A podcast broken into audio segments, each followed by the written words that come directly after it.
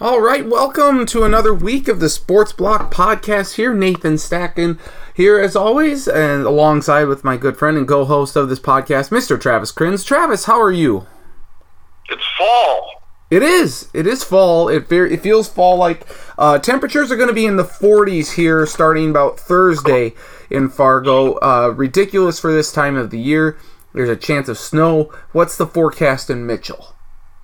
Uh, 50s and 60s, we should be at 70. So we're not anywhere near 70. Uh, it's a struggle to get out of the 50s. So I think it was like three weekends ago was 90.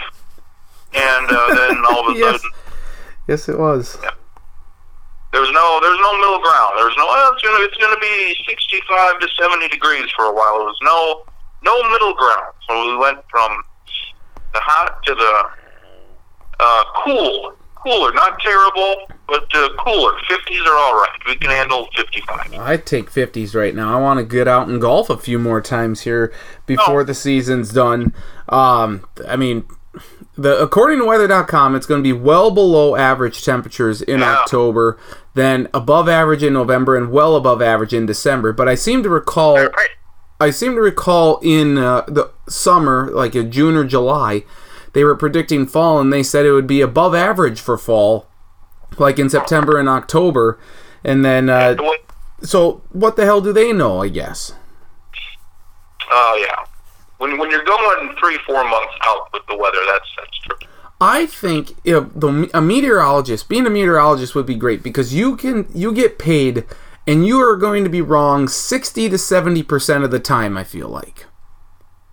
Name another profession where you can be wrong sixty to seventy percent of your time, se- 70, 60 to seventy percent of the time, and still keep your job.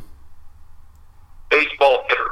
Oh well, okay. But besides that, I mean, I guess yeah. If you were a three or four hundred hitter, people would think you were the best thing in baseball since sliced bread. That's right. Yeah, he was a great. He was a great hitter did- back in the day too. Let me tell you. Brett Johnson never decided to slice the bread. Good, good for them. Pre-sliced cheeses, all the all the all the stuff, the meats. Great, uh, great innovation. So, speaking of baseball, uh, we had two game 163s on Monday because 162 games just can't decide the divisions in the NL West and the NL Central. And in the NL Central, your Central Division winners are the Milwaukee Brewers, who go into Wrigley Field, beat the Cubs 3 to 1. Uh, Jose Quintana has had been a nemesis to the Brewers this year. Was four and one on the year, and the Brewers got to him uh, for one run. Let's see here. Did they? Was it? They scored all the runs off of him, correct? Or Mm, no. two? Let, let me see here. Before I It was one. I think it was it was one to one in the eighth inning. Then uh, just bullpen guy after bullpen guy came in to give up hits. Yes, I'm sorry. Yes, Quin- Quintana, uh, five innings, six hits, one earned run. So he did his he did his job. He only allowed the one run against the Brewers, but you're right. The bullpen then comes in in the eighth inning and kind of shits the bed, shall we say? Um, but this is a great win for the Brewers. This is their first division title since 2011, and uh, this is a team that I think should definitely be feared on the NL side. I think they won the whole thing. That's how impressed with them I am. Uh, I didn't think they'd. I don't, even think I, I thought they'd make the playoffs this year. I was on starting I was on the Brewers bandwagon at the beginning of the like- season here. I think. uh, Lore- yeah, you were. Uh, Lorenzo Cain, uh, very good, 400 on base percentage. He got a big. Uh, I think he scored a run. Uh, of the three runs, Christian Yelich is going to win the MVP. Um, just you know what what the Marlins did, trading that outfield away. Ozuna didn't have a have a great year for his standards. Stanton I think missed some time. Had an okay year, but Yelich, Christian Yelich, he that's a, that's an outstanding trade uh, so far. Almost won the triple crown, so good numbers for him. But uh, uh, that Brewers bullpen, that's uh, Cubs have the best bullpen ERA, I believe, but there's no, I have no idea who their best reliever should. I guess Jesse Chavez who did come in to throw a couple innings. He's thrown almost 100 innings this year in relief. Um, That's a between lot. I think he was. Yes, I think he was with Texas earlier in the year. So he might be their best reliever, but uh, that, that rest of that bullpen, their ERA is low, but I, I don't know who you can go to. The Cubs will be in the wild card on Tuesday. By the time you hear this podcast, you will know if the Cubs have advanced or not because they're going to play the Rockies, who lost to the Dodgers today. So the Dodgers win, or on Monday. So the Dodgers win the NL West uh, division, and I mean, it, it wasn't surprising, I guess, to me. You, you get a few home runs, and the Rockies just they've struggled in LA. Um, I think they got swept there earlier in September, so to lose is not surprising. But now it sets up Colorado against the Chicago Cubs. That will be in Wrigley, correct? yes. Uh, what do we make of the Rockies' chances here to take down the Cubs? I think they have Kyle Freeland pitching. He's been their best pitcher. Should probably finish in the top five in ERA, and he, he's probably had the best year any Rockies pitcher has ever had. He's uh, at least had the best ERA at, at home. ERA in the low twos at Coors Field, so uh, he's been unbelievable.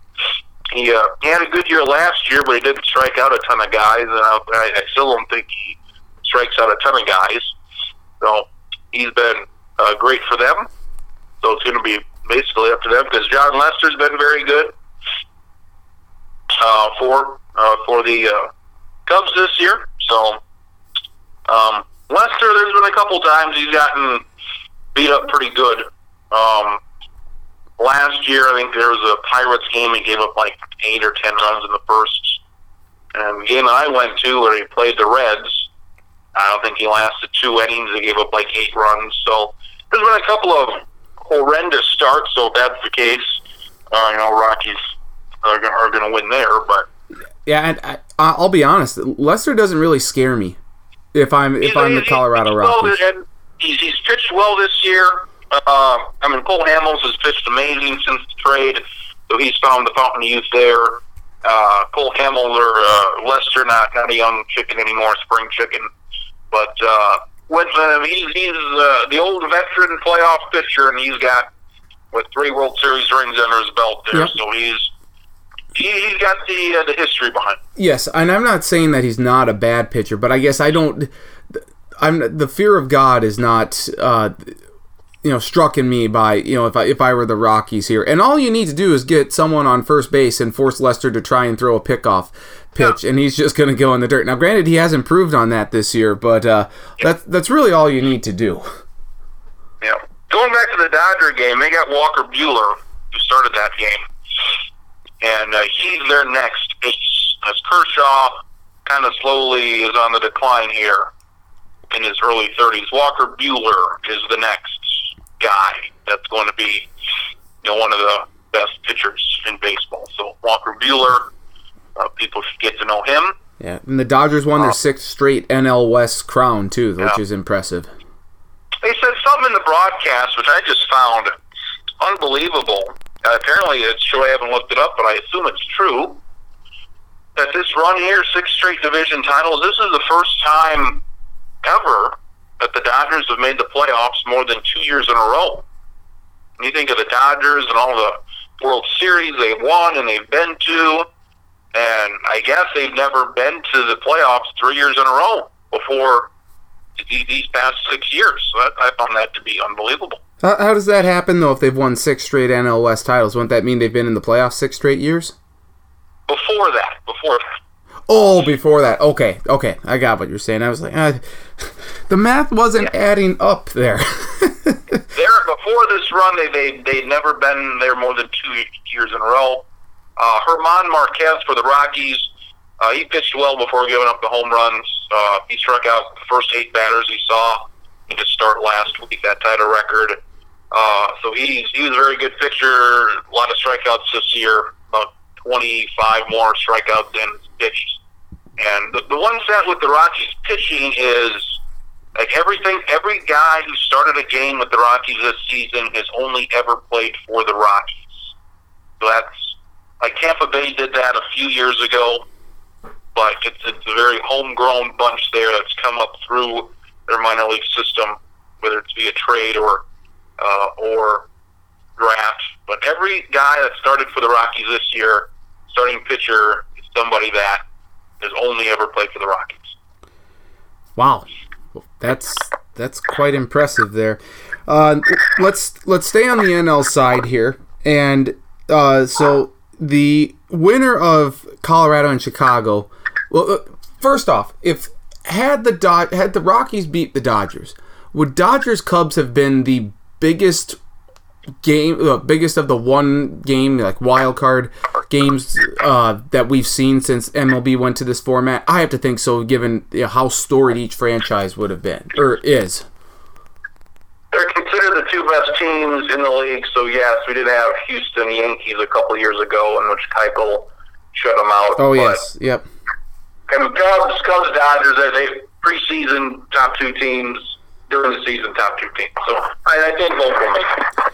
So the winner of the Colorado and Chicago will take on the Milwaukee Brewers. That series starts on Thursday, October fourth. Uh, games will be on FS1 and uh, Fox MLB Network. So the Fox has the NL uh, playoffs this year. And so looking at this here, I mean, you l- really like the Brewers, and you like them regardless of who they play, the Cubs or the Rockies. Is that correct? Yeah, they. I mean, they've pretty much owned the Cubs here recently. Last couple of years, they played well. I gotta say, they'll put me on record here that um, I was not impressed with how Craig Counsell managed his pitching staff in this game on Monday. Uh, he saved Josh Hader until the eighth and ninth innings, and like he's he's got to be your first guy. Maybe he'll manage it differently when it comes to playoffs. But Josh Hader and Jeremy Jeffress, those two guys have to be your first two guys out of the bullpen every game in which you think is still in the balance. If you're down five nothing, obviously you don't do that. But Hader has to be that first guy out. He has to be the Andrew Miller of uh, of this team, of this playoff series. And Jeremy Jeffress, uh, he can be right there as well.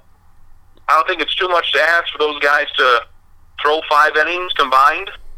Most times, if Hader can go out there and throw three innings at a time, you're never going to play more than two days in a row, and there's going to be games in which you don't use him. So play for the now, play to win each game, and worry about tomorrow when tomorrow gets here. But Josh Hader has to be the first guy, or should be, out of that bullpen. The I first don't guy. care if it's the third inning, fourth inning, first inning. He's got to be the guy. Okay, I was just going to ask you. Do you want him to start the games? Maybe what they had Sheen today, he pitched very well. He went, he went almost six innings, gave up one home run. So he pitched well. But uh, whenever he is in the game, I think he should pitch three innings, 40, 50 pitches. Use him. Use him. Use this man. The other NL series, the Atlanta Braves at the Los Angeles Dodgers. Um, I have not in. I have not liked what I've seen from the Brewers here the last couple of weeks. Now I get that you know, the playoffs are different. They're a different animal, and Atlanta was maybe you know getting their rotation set up and whatnot. But they haven't exactly been playing the greatest baseball here as of late, and you will be playing a Dodgers team. Now I certainly hope that the Brewers can come away with a win here. Oh, I'm sorry. Yes, the Braves. I, my apologies here. Um, I certainly hope that the Braves can come away with a win in this series and win the series. But um, I must say, I think that I kind of favor the Dodgers here overall. Yeah, I mean the Braves are the one young team in the playoffs on the NL side who's who's the big surprise. So they've got some good starting pitchers. They've got some exciting young players. So yeah, they're gonna have to pick it up here a little bit. They're just kind of coasting here these past couple of weeks. So losing the Phillies and the Mets and, and whatnot, but they did have a six-game winning streak, and they lost five, four of the last five. So I think the Braves are fine. Dodgers are better, obviously. They have more talent, but uh, Dodgers have been known to disappoint before. So I will take the Dodgers, and reluctantly, I'm going to take the Cubs. I hope I'm dead wrong in this. I'll take them in the NLCS, and I will have the Cubs win, but I would much rather see the Rockies or the Brewers. The winner of that series, I want to win the NL pennant. Um, if it's Rockies Brewers, if it's Brewers Cubs, I want the Brewers, but I'm going to take the Cubs just because I I just feel like the postseason uh, is where they're going to kind of come to shine. Their backs are against the wall, but they won't. Joe Maddon won't have a problem with that, so I will have the Cubs advancing to the World Series. And the bullpen is the difference. I think the Brewers beat the Dodgers to go to the World Series. Good. I hope you're right in that. I hope you're right. On the AL side, perhaps no ALDS series will get as much attention as Yankees Red Sox will, provided that the Yankees get by the Oakland Athletics in the wild card game. Do you expect the Yankees to advance? Yeah, I do. Um, I won't be able to see much of Rockies Cubs, but I will be able to see, thankfully, Yankees Athletics. So very much looking forward to that. Uh, looks like Oakland's going to go with the bullpen type game, so you're going to see a bunch of pitchers, no starters for for Oakland. So I'm, I'm excited to see that. Blake Treinen, that means South Dakota State. Jack Rabbit Sure. uh, will probably play. I mean, he's he's pitched very well. So if the A's can win, that would be great. But let's let's be real here. It's probably going to be the Yankees. So Yankees Red Sox then, and I picked the Yankees to win the World Series to start the year.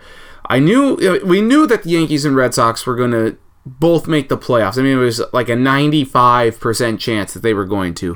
But what the Red Sox have done this year with Mookie Betts and JD Martinez in particular is really astounding. Um, I, I have not heard what they've done. Maybe you you've heard something or read something somewhere. What is the Red Sox plan to do with David Price? Is he hurt or what's the deal? Well, he's just had a lot of postseason demons before. He's not pitched well in the postseason. So, are you going to bring him out of the bullpen? Are you going to start him? What's the deal? What do you think they will do with David Price? Uh, he's had a good year, good bounce back year, uh, best year in a few years. Um, uh, I mean, they'll start him. Have Chris Sale game one. I assume David Price will start game two. Uh, Porcello's had a nice year, so uh, yeah, they've got. Uh, I'd give the Yankees or the Red Sox the edge in the starting pitching, and they're just good all over. Their offense is good. So Yankees, Red Sox, kind of a toss-up. Yeah, I, will take. I will reluctantly take the Red Sox. I really don't care who wins this series. I, I really don't because I would. I will. Though I the the winner of this series, I want them to lose to the Astros. So that that's I would prefer, I guess, to see Boston continue to play over the Yankees. yeah. So I so we're both taking Boston then. And then Indians Astros already been determined. By the way, the ALDS will start on Friday, October 5th on TBS. So the uh, NLDS will be the 4th and 5th, Thursday, Friday. Then they get Saturday off. Then they'll play Sunday, Monday, and then Wednesday, if necessary. I guess Monday as well, if, if necessary. The ALDS starts Friday, so the 5th and 6th, Friday, Saturday, Sunday off. Then they play Monday, Tuesday, and Thursday, if necessary. Again, Tuesday is necessary as well. All games will be on TBS. So, uh, Indians Astros, I feel like the Indians are really kind of under the radar here. They they didn't really impress a whole lot throughout the season, but they pl- they're playing better as of late. But the Astros are playing even better than they are, and to me, it's the Astros that are even more under the uh, the radar in comparison to the Yankees, Red Sox, and maybe even the A's. With how the A's have really come on strong here, so. Um, I just really like the Astros here, provided that all their players could come back healthy, especially in the you know in the lineup. They're not the starting rotation. That's that's pretty much set, right? They got all their guys back. Uh, Verlander hopefully starts game one. Gerrit Cole's really good, so yeah, they've, they've got their guys ready to go. But it's you know the Jose Altuve's, the Carlos Correas, and all all that jazz. They're hopefully everyone's healthy for the Astros, and if they are, I I just really like what the Astros have going. They're a very good team. I guess I'm picking Cleveland here against better judgment. Uh, Kluber and Carrasco games one, game two. So I mean, the, the starting pitching. I think the starting pitching in this series is, is the best of any series you can have and uh, these two teams probably doing the opposite of the, of the bullpen and deal here. So um, their starters, if, if they're on, if they're going to win these games, probably going to have to pitch uh, well deep into the series. But I'll take Cleveland to beat our Astros. Sadly. So I have Astros Red Sox. You have Indians Red Sox. I have the Astros beating the Red Sox to advance to the World Series. What do you have? I've got Cleveland. All right. So you have Cleveland, Milwaukee, and all uh, Midwest Yeah. World Series here, kind of like it was a couple years ago when the Indians and the Cubs played. I have Cubs Astros renewing the NL Central uh, days when the Astros beat the Cubs, and I will say the Astros exact revenge on the city of Chicago after getting swept by the White Sox in the 2005 World Series, I believe. The exact revenge on the city of Chicago, take it out on the Cubs. I like the Astros to win their second consecutive World Series. So it's going to happen. I'm sorry, Houston. I've just pr- put the Stacken jinx upon thee. I like the Brewers to beat the Indians. Bob Uecker's real team versus Bob Uecker's movie team. Former teams in the AL Central for a handful of years. So I think the Brewers, uh, they've been to the World Series once in 82. They've only been to the playoffs five times. So I think this makes it six. So I think they're just playing well right now. They're, uh, Lorenzo Cain, Christian Yelich has made a huge difference. Jesus Aguilar's hit 35 some home runs. Um, Moustakas is there. He's been fine. But uh, their, their moves have paid off. It's something that you would like to see the Minneapolis team do Yes. uh, with the moves they've, they've done uh, since they're in similar markets. Uh, their bullpen, though, I think is, is, is the big difference. For those- Hader, Yeah, sorry. I think Hader is going to be a star. He's going to be just like Andrew Miller was. The racist star. Yes. It appears, yeah, racist. Uh, he, is, he is a racist. It appears. Uh, for those that are like, wait, Bob Uecker voiced the Indians? Yes, in Major League. If you haven't seen Major League, do yourself a favor and go watch it. you it. have There- it for Christ's sake. What? If you haven't, if if, if, if, if, if you know what I'm going to say, if anybody hasn't seen it, they can go to hell. Yeah. well, okay, so I there, I have a coworker who last week told me she hasn't seen Remember the Titans in full. How do you not see Remember the Titans? Yeah. She a fan of sports and all that stuff, or what? Um, yeah, she's a Vikings fan, and yeah, I think she, yeah, I, I just su- surprised. Like even non-sports fans know Remember the Titans. One of the rare movies, one of the about I don't know, maybe a dozen movies or less I've seen in the theater. Yeah, remember the Titans? Very good movie. Uh, that's one of my favorite sports movies. It might be my favorite sport movie. Um, Mm. Miracles up there. Um, Tropic Thunder with Will Ferrell. Uh, that can't be considered a sports movie. I'm sorry. Uh, in non-playoff baseball talk, Joe Mauer may or may not be retiring as a twin, but what a cool moment Sunday with him coming out in his catcher's gear. He hadn't caught a game since what 2013, I believe it was, Against the Mets. against the Mets, and he came out, took one pitch uh, in the ninth inning, uh, huge standing ovation. It lasted minutes upon minutes. Um, but just a very cool scene overall for a class act and a Minnesotan through and through. Uh, let's, I mean, I've heard uh, someone said he's more Minnesotan than the Lakes. Well, I don't know if that's Wow. entirely accurate or not, but it was a very cool moment at Target Field on Sunday. It was very good. Uh, the whole week, the whole weekend was kind of, you know, this will probably be his last game. And uh, he still doesn't know, he says, I believe him. We'll just have to wait and see what expect. You know, maybe it'll come very soon. Maybe we'll tell him, you know, November, December, once players start signing. But uh, I think he's done. I think he can still play. Obviously, he's, he's a good hitter. He's still at like 280 this year. On base is still good, but just doesn't have any power, and, and the concussions just, you know, ruined ruined the last five years of his career. Yep. But uh, the whole, I mean, David Wright had a good deal on Saturday in a game that just refused to end. It was one nothing after 13, the thirteenth inning.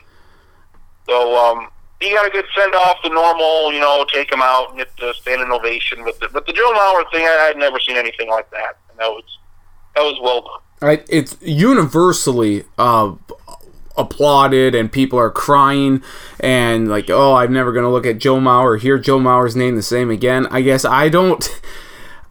I I didn't get that reaction or feeling at all, but if every hate the man. You hate the man. I don't hate the man. I don't. I don't at all.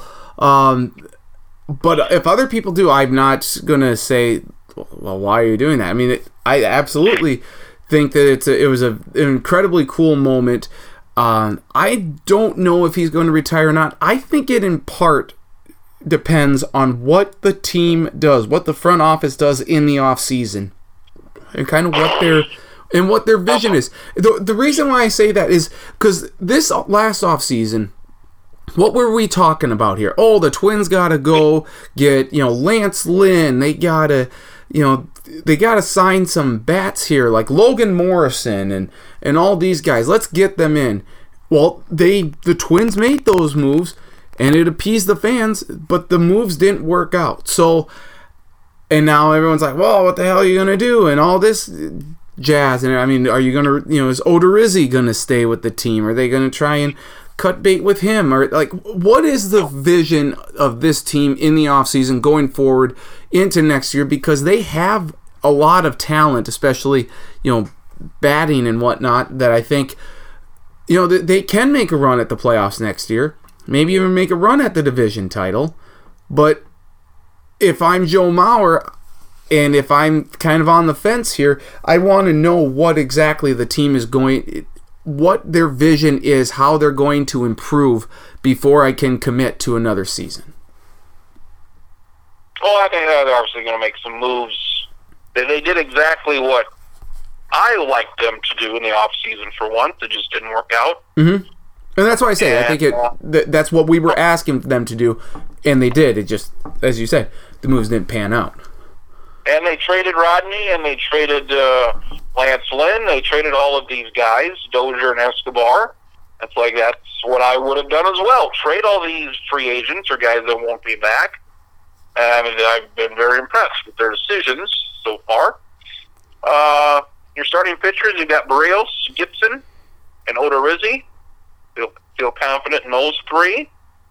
Uh, other than that, there's some guys on the roster now that will be in the mix, and they're both maybe a free agent or two that they'll sign that can uh, be in the mix as well. So just uh, kind of do the same things you did last year. Find a pitcher, find some bullpen guys. Uh, I think Trevor May is the new closer. That's what I would do with him. He's had trouble staying healthy, had back trouble. He's had Tommy John, and uh, I think he's your next closer. Uh, Taylor Rogers, a lefty, doesn't throw very hard, but he was he was good. Uh, Hildenberger struggled down the stretch. He was given a few saves, but I feel confident in those three guys for your bullpen. Uh, Tyler Austin, he's got a lot of power, and Mhm. he's your he's your new first baseman. So, like Mauer in a bench role, I think would be nice. He's a good uh, good defensive first baseman, uh, a good hitter, a good about- guy to get on base. Yeah, how about a designated hitter?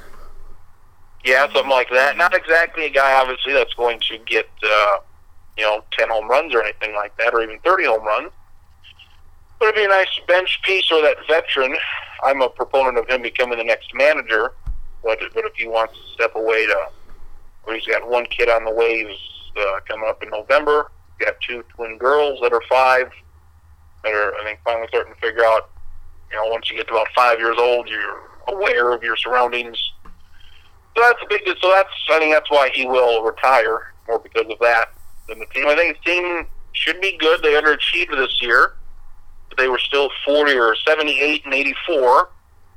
Um, it was a good year to be bad because you needed to win ninety-seven games to get in that wild card game, and Twins weren't even what 10, 12 games within that last year. So this year was an abnormally good year. I think next year, if things return to normal, you only have to win maybe 85 or 86 games for that wild card, which they could they can do. So hope to get a full season from Snow. I think next year is the breaking point for Buxton. Mm-hmm. Whether he's the guy or whether you move on from him. that's a big year for Buxton. Uh, so I'm I'm excited for next year as well. Uh, oh, what was I gonna say now?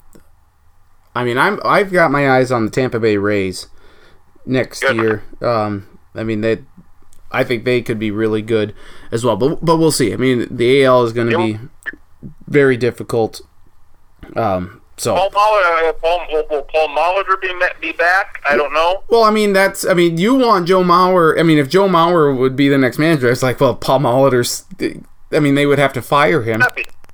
Yes. But uh, do you think he it's worthy that they fire him? Yeah, I just never liked him, like the decisions he's made. Um, they've gone with this opener, so they've tried this. Um, I got to look into it a little bit more, how they used it. Um, they used Gabriel Moya as the opener a handful of times. He's a lefty who has an odd delivery. I don't know what his splits are against lefty or righties. The, the ideal opener, a guy that goes an inning, usually, you know, the three best hitters on the team are the three top of the order, and they're usually right-handed hitters. So you would use a very good right-handed reliever uh, as the opener. So um, seems like they just did it just to do it. But um, yeah, Molitor just seems. I've never liked him. I always used the bullpen how he pinch runs for guys late in the game, and then that guy, like a Sano, his time when the order comes back around and he's not there because he had to pinch run for him when there were two outs and he's on first and he didn't even come close to scoring anyway. So stupid moves like that is what I hate. So, uh, we will certainly be talking about the baseball playoffs as the season um, continues here. So, um, lo- baseball postseason baseball is very very good. So, um, I think I think the Phillies are going to sign Machado or Harper. They're going to get one of them. it sounds though like Machado or that um, that Harper wants to stay in Washington. Maybe he's just saying that to save face right now, but that that's what it sounds like right now. I don't. I mean, he just doesn't fit with the Yankees. I mean, they're just. Where, what do you do with them? Where do you put them? They got Stanton. They've got Aaron Hicks. Uh, they got Judge. The Yankees have too many guys. So, um, and then the uh, I think Nationals are well suited to go along without them if they choose to because they have uh, a lot of young talent. Juan Soto, great. Probably going to finish second. They got Victor Robles. Victor Robles uh, going to be a probably a good young player next year, rookie of the year candidate. And uh, Adam Eaton, who always gets hurt, but he's fine. So Washington, you'd like to have Harper, but uh, his def- his defense significantly dropped this year. Whether that was due to his ankle injury from the previous year, I don't know. His offense was good. His defense was bad. So um, going to an AL team maybe for future DH use, even though he's only 25. Um, his, defense took a significant drop. Something to keep our eye on. Um, can you tell me, with a straight face, that the Vikings are the best, have the best defense in the NFL? Do you still believe that? At the moment, they do not. No, Okay. they got It- a lot of points. The points were a problem. The points were too much. It, it's, you know what? I thought they would lose to the Rams to begin the season. I mean, the Rams look like world beaters. This looks like 1999 vintage Rams with you know Kurt Warner, Marshall Faulk, and Isaac Bruce, Torry Holt. I mean, this team is just legit. So many weapons across the board, uh, and I thought the Vikings would at least be able to stop them somewhat. Uh, but they didn't, and this Vikings defense has just not looked themselves since last year's in the first half against the Saints in the Well- divisional playoffs. I mean, from the, from the second half on, something changed, and they have not gotten their mojo back. This comes also on the heels. I mean, we we were off. Uh, we had just recorded the podcast last week when the Everson Griffen news came about, and I think he's going to come back at some point this season. I don't know when, but he um, you know, checked himself into a mental uh, or in, into a hospital, did the mental uh, health evaluation. He's gonna combat his problems, which is which is good news for sure. But I, I just don't know what this how this defense is going to recover, and I'm just waiting for them to flip the switch. And you know, it because all the guys are the same there. So what what happened? I, I just I, I don't get it. I do not know either. I don't know what happened. I was fine with the way they played against San Francisco. I was fine with the way they played against the Packers. Uh, I was fine with the way they played against the Bills. Um, yeah, but last week was not good. So, for me, obviously, I was more optimistic than I guess others uh, with, with the defense. But uh, it was it was a bad bad game. I looks of it. But schedule gets gets quite a bit easier coming up. I am. Uh, Yep. I'm fine with uh, with this with this deal. So the offensive line has got to get better. Um, That's my concern. That is the number one concern for me. Are these shitty bastards blocking? I mean, Riley Reiff and Mike Remmers appear to have reverted back to the guys before last year. Uh, it, it's not good. Now, I think Pat Elflein getting him back certainly helps, but we'll see. I mean, this is this has got to be their investment in the offseason and in the draft is get some damn offensive linemen who can block or I mean do something. I mean, it, it's no it, more, it's bad. no more defense. We we've invested in the defense. Everybody is signed up besides Bar. So no more defense. We got all the guys. Either they're going to be good or not. I think they're going to be real good. Uh, you got the quarterback, you got the running back, you got the receivers. You've got every, you got the kicker now. Yep. You have every position covered except the offensive line. So it's, uh, I don't give a shit who it is. First two picks of the draft need to be offensive linemen. First two picks of the draft need to be offensive linemen. I want to sign at least a guy or two. Uh, they should have a entirely new offensive line next year, except what the center, Elflein's there. Who's the other jabron that's hurt? That was good last year. There's another Nick guy. Easton. Those would be the only two returners, assuming they're healthy, assuming they do well. Uh, everybody else has got to go. Remmers has got to go. Uh, Reiff, you can cut his ass if you want to. Tom Um, Compton is just garbage. He's Tom hot garbage. Not a starter. He's not a starter. That's just that's just the, the, plain truth of it. He's never been a starter. There's What? a reason why he's not good enough. Rashod Hill, he's no good. Um, this is bad. This is real bad. Uh, Kirk Cousins running for his life. People hate the fumbles, but you can't fucking see half the time you're sacked. So um, I don't blame him for that.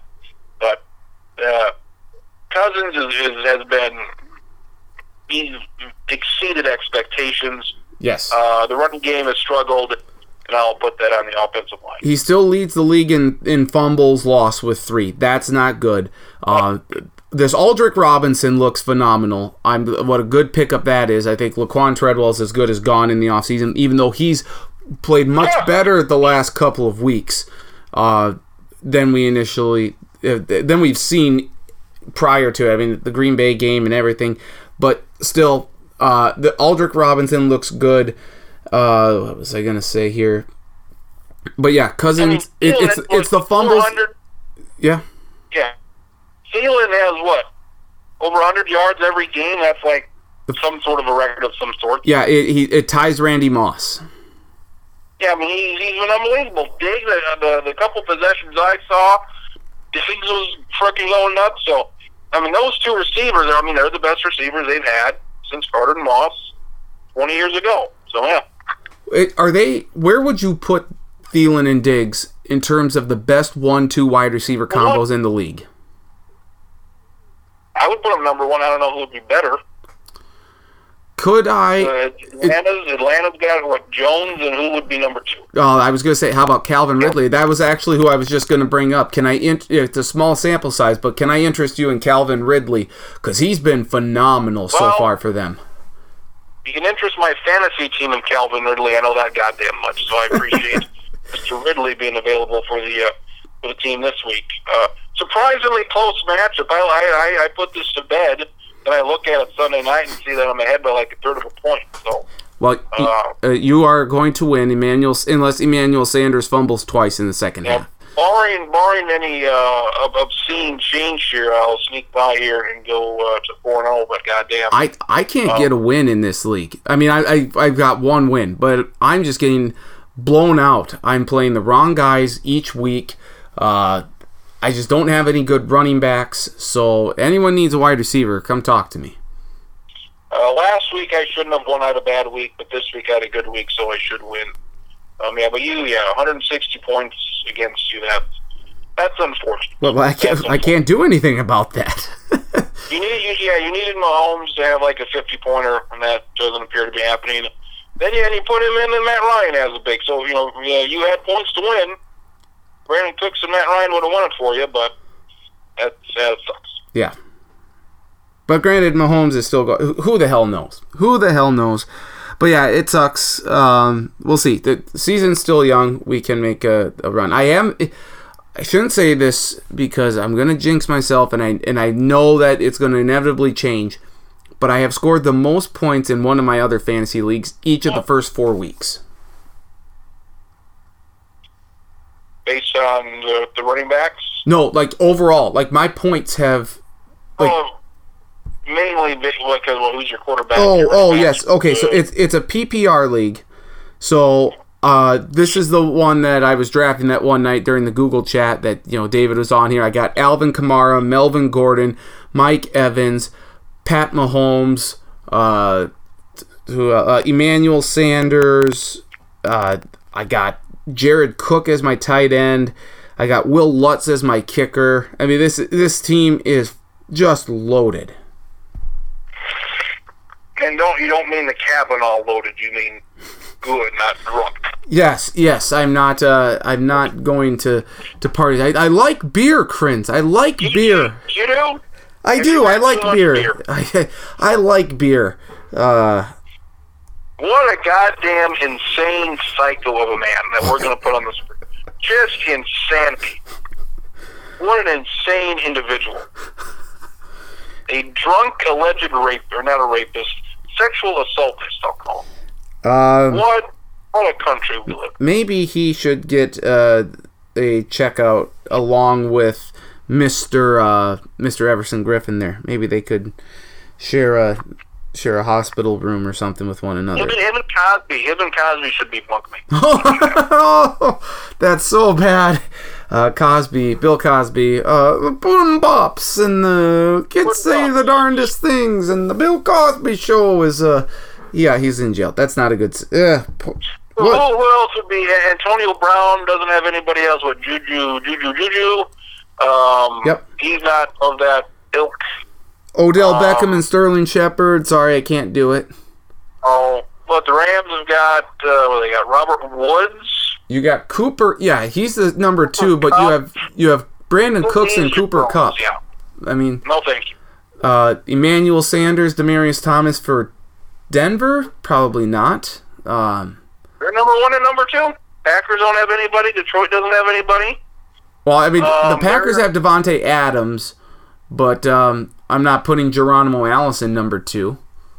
Um, Chiefs would be what? Tyreek Hill and who else? Uh, shit. Uh, Sammy Watkins. Yeah. No, thank you. Um, They just got a bunch of guys. So they just got a bunch of speedsters. You know, you got Travis Kelce. I mean, if you want to include tight end, I mean, that's then we could maybe talk about it. But um, yeah. number one, number two. Yep.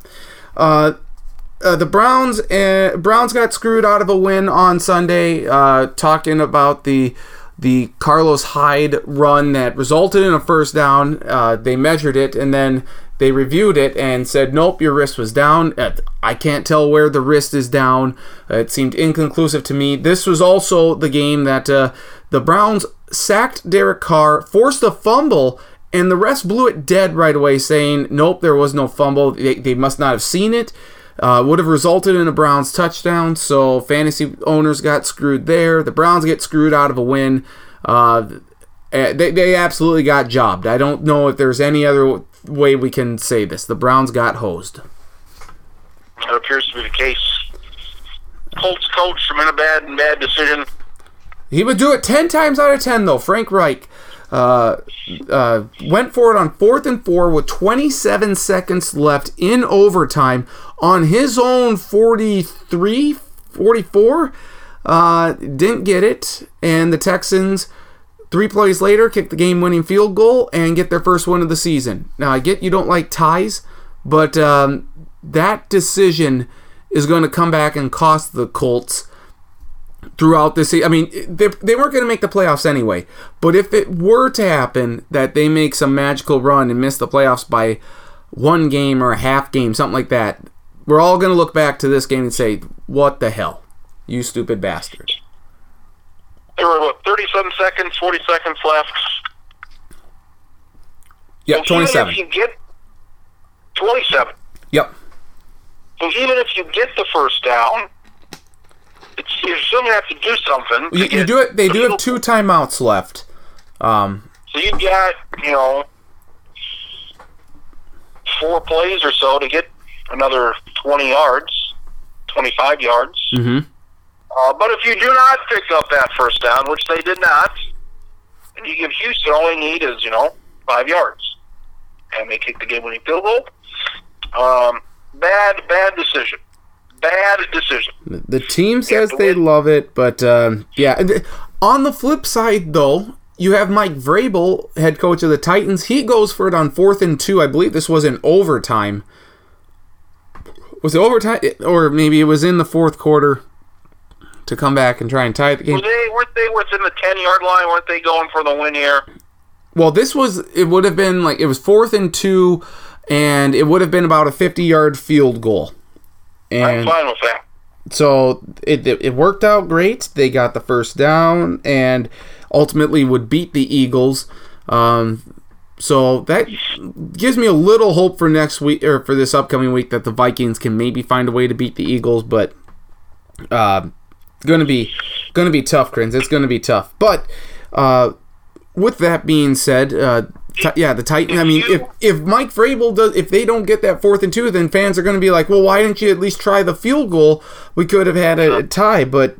I mean, that one I think is a little more understandable than what Frank Reich did because they were in their own territory. Yeah, 50 yard field goal by no means automatic. So, Yeah. and uh, if you are against the Colts in that situation, would you want them to punt or would you want them to go for it? Oh, I'd want them to go for it. Then that tells you all you need to know uh, whether or not that decision was right. If they punt, we end in a tie.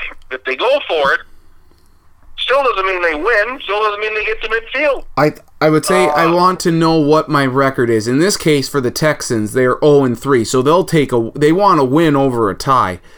If they if they were like two and one, then maybe it doesn't matter as much. You say, okay, I mean, if you if we get the tie, you get the tie. If not, if otherwise, we'll certainly take the win.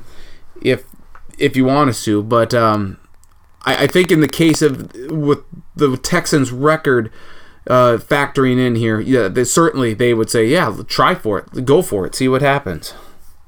And this is a team who apparently looks to be rebuilding, and they have a quarterback who, you know, we'll see if he can make it through the year with his arm, but they appear to be in no man's land at the moment.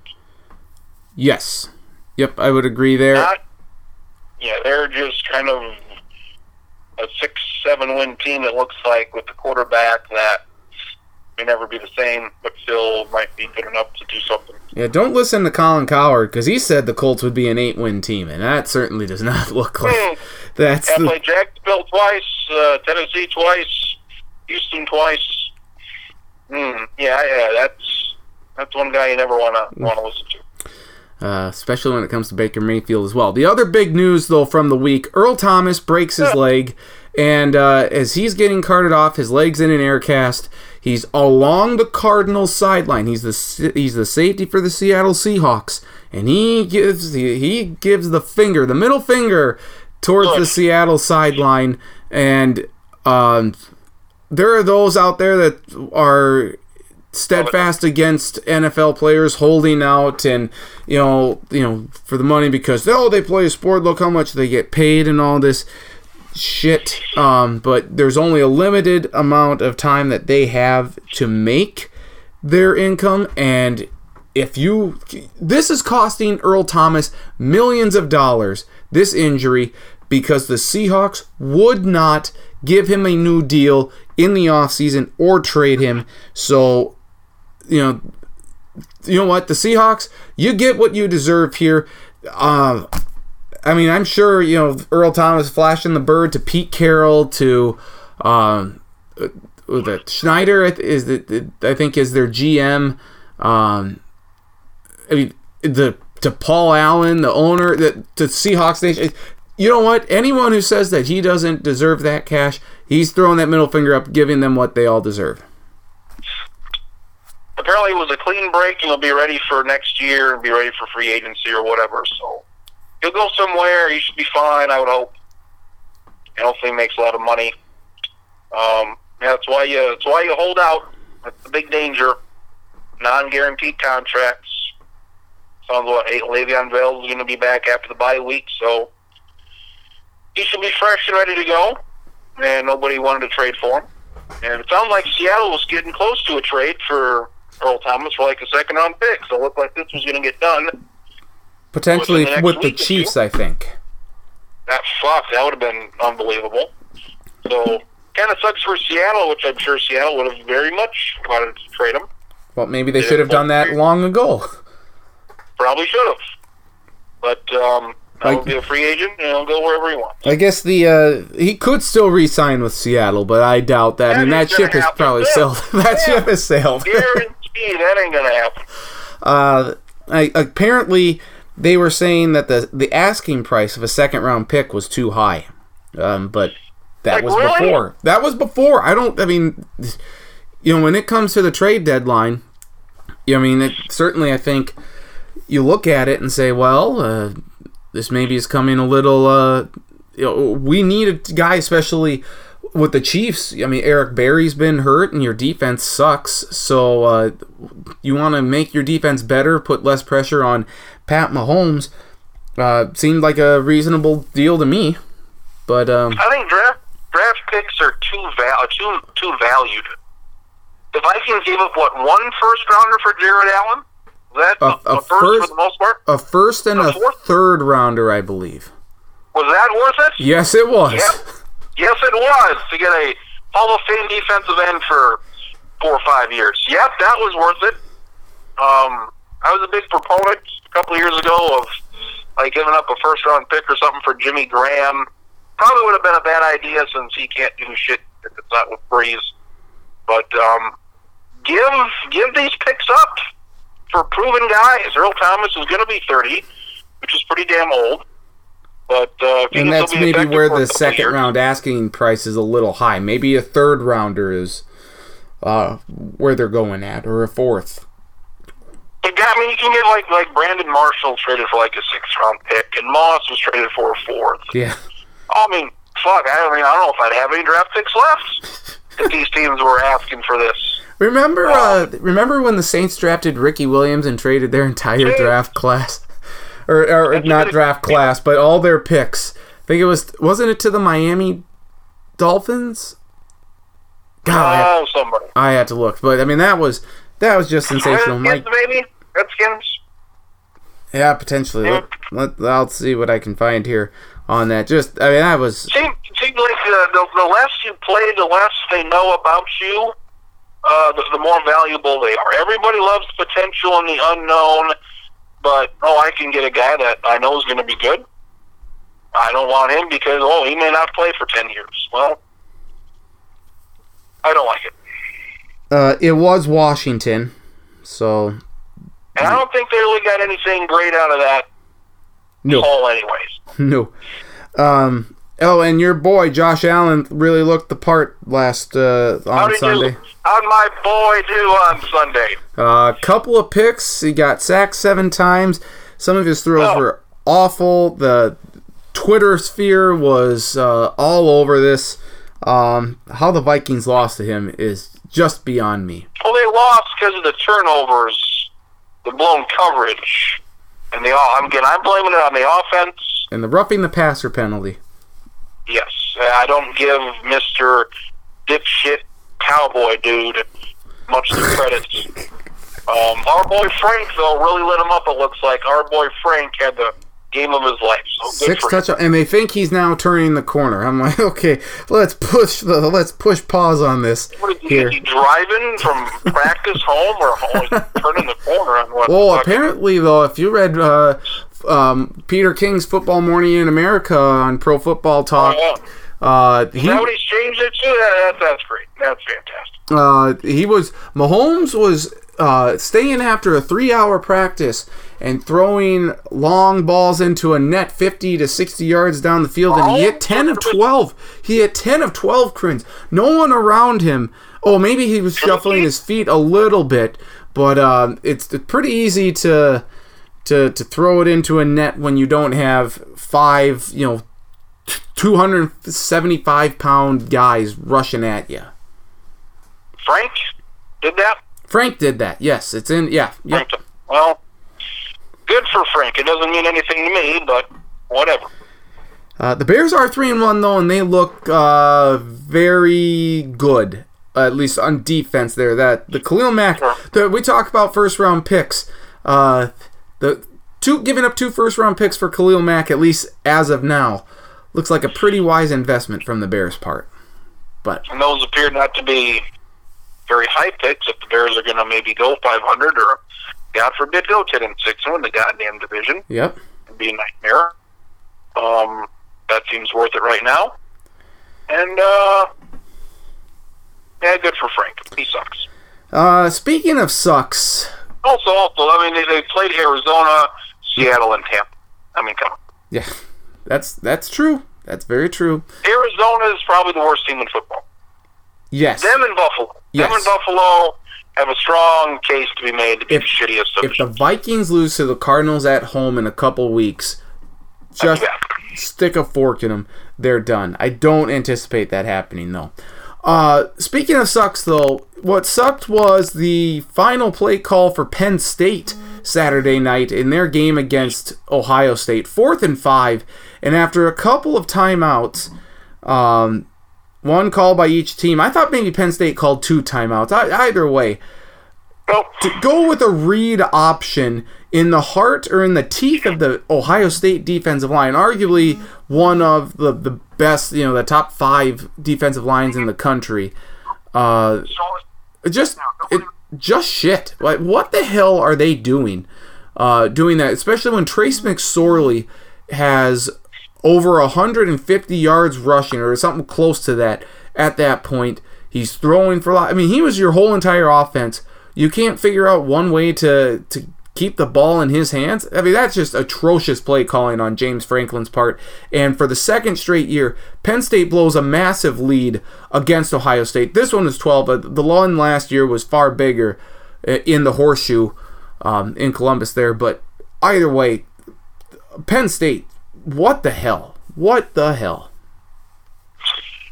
It started well, but then he handed it off, and there was nowhere to go. Maybe if you want to do that, you want to run the RPO, the, fucking RPO. Yeah, run So- pass so option. Make, maybe fake the handoff, and then you roll the quarterback outside so that he can either run, which he did 20, 25 times for 150 yards or whatever, or he also has the option to pass. So I would have gotten him to the outside uh, with that option to run or pass. Uh, but yeah, that was bad. Um, first half was Penn State domination, and I think they were up by six at halftime. They absolutely steamrolled that team. Uh, Ohio State couldn't get a first down, and when it's all said and done, it's a six-point lead. Then uh, Ohio State's offense finally picks up in the second half. And just, uh, just another, you know, the, the the fourth quarter was entertaining. Uh, the rest of the game I could have done without. Unfortunately, now it looks like Ohio State. I mean, is just geared up for a massive run here. The next four weeks, there's no one worth worthy of competition. Then you have at Michigan State. That'll be a tough one, and then you're home to Michigan. There, the you know on the Saturday after Thanksgiving. So, I mean, Ohio State. I I think a lot of people, certainly myself, uh, don't we don't want I don't want uh, Ohio State to be successful because of the, the shit that Urban Meyers pulled there and uh, the the suspension or the, the punishment or lack thereof that he got. But I mean, they look, look totally legit. My pick of Wisconsin does not look very good at this point. Um, but if it is Wisconsin and Ohio State in the Big Ten championship game again, which I would presume that it will be, uh, good good luck, Wisconsin. Good luck. Yeah, I don't foresee Ohio State. I mean, if they got to play Georgia or Alabama, I don't. I don't see that going well. I I would agree, but I'm saying to get to the college football playoff, I think they have a Yeah. pretty easy uh, uh, way to Yeah. go here. Sure, this is probably their toughest, the, the, uh, toughest game. I thought Penn State would win. I had Penn State in the playoff based on winning this game. That did not happen. Um, Ohio State had a fourth down. There were a couple of questionable fourth down uh, situations, or if they didn't go for, they did. I forget. But uh, so some more fourth down shenanigans that people forget about in that game. So they win. Notre Dame kicks the, the crap out of Stanford late. It was a fairly close game, and then eventually Notre Dame pulled away. West Virginia uh, is legit. They go to Texas Tech and beat Texas Tech. Um, so that was a big win for them there. Uh, how legitimate is this West Virginia squad? They're very good.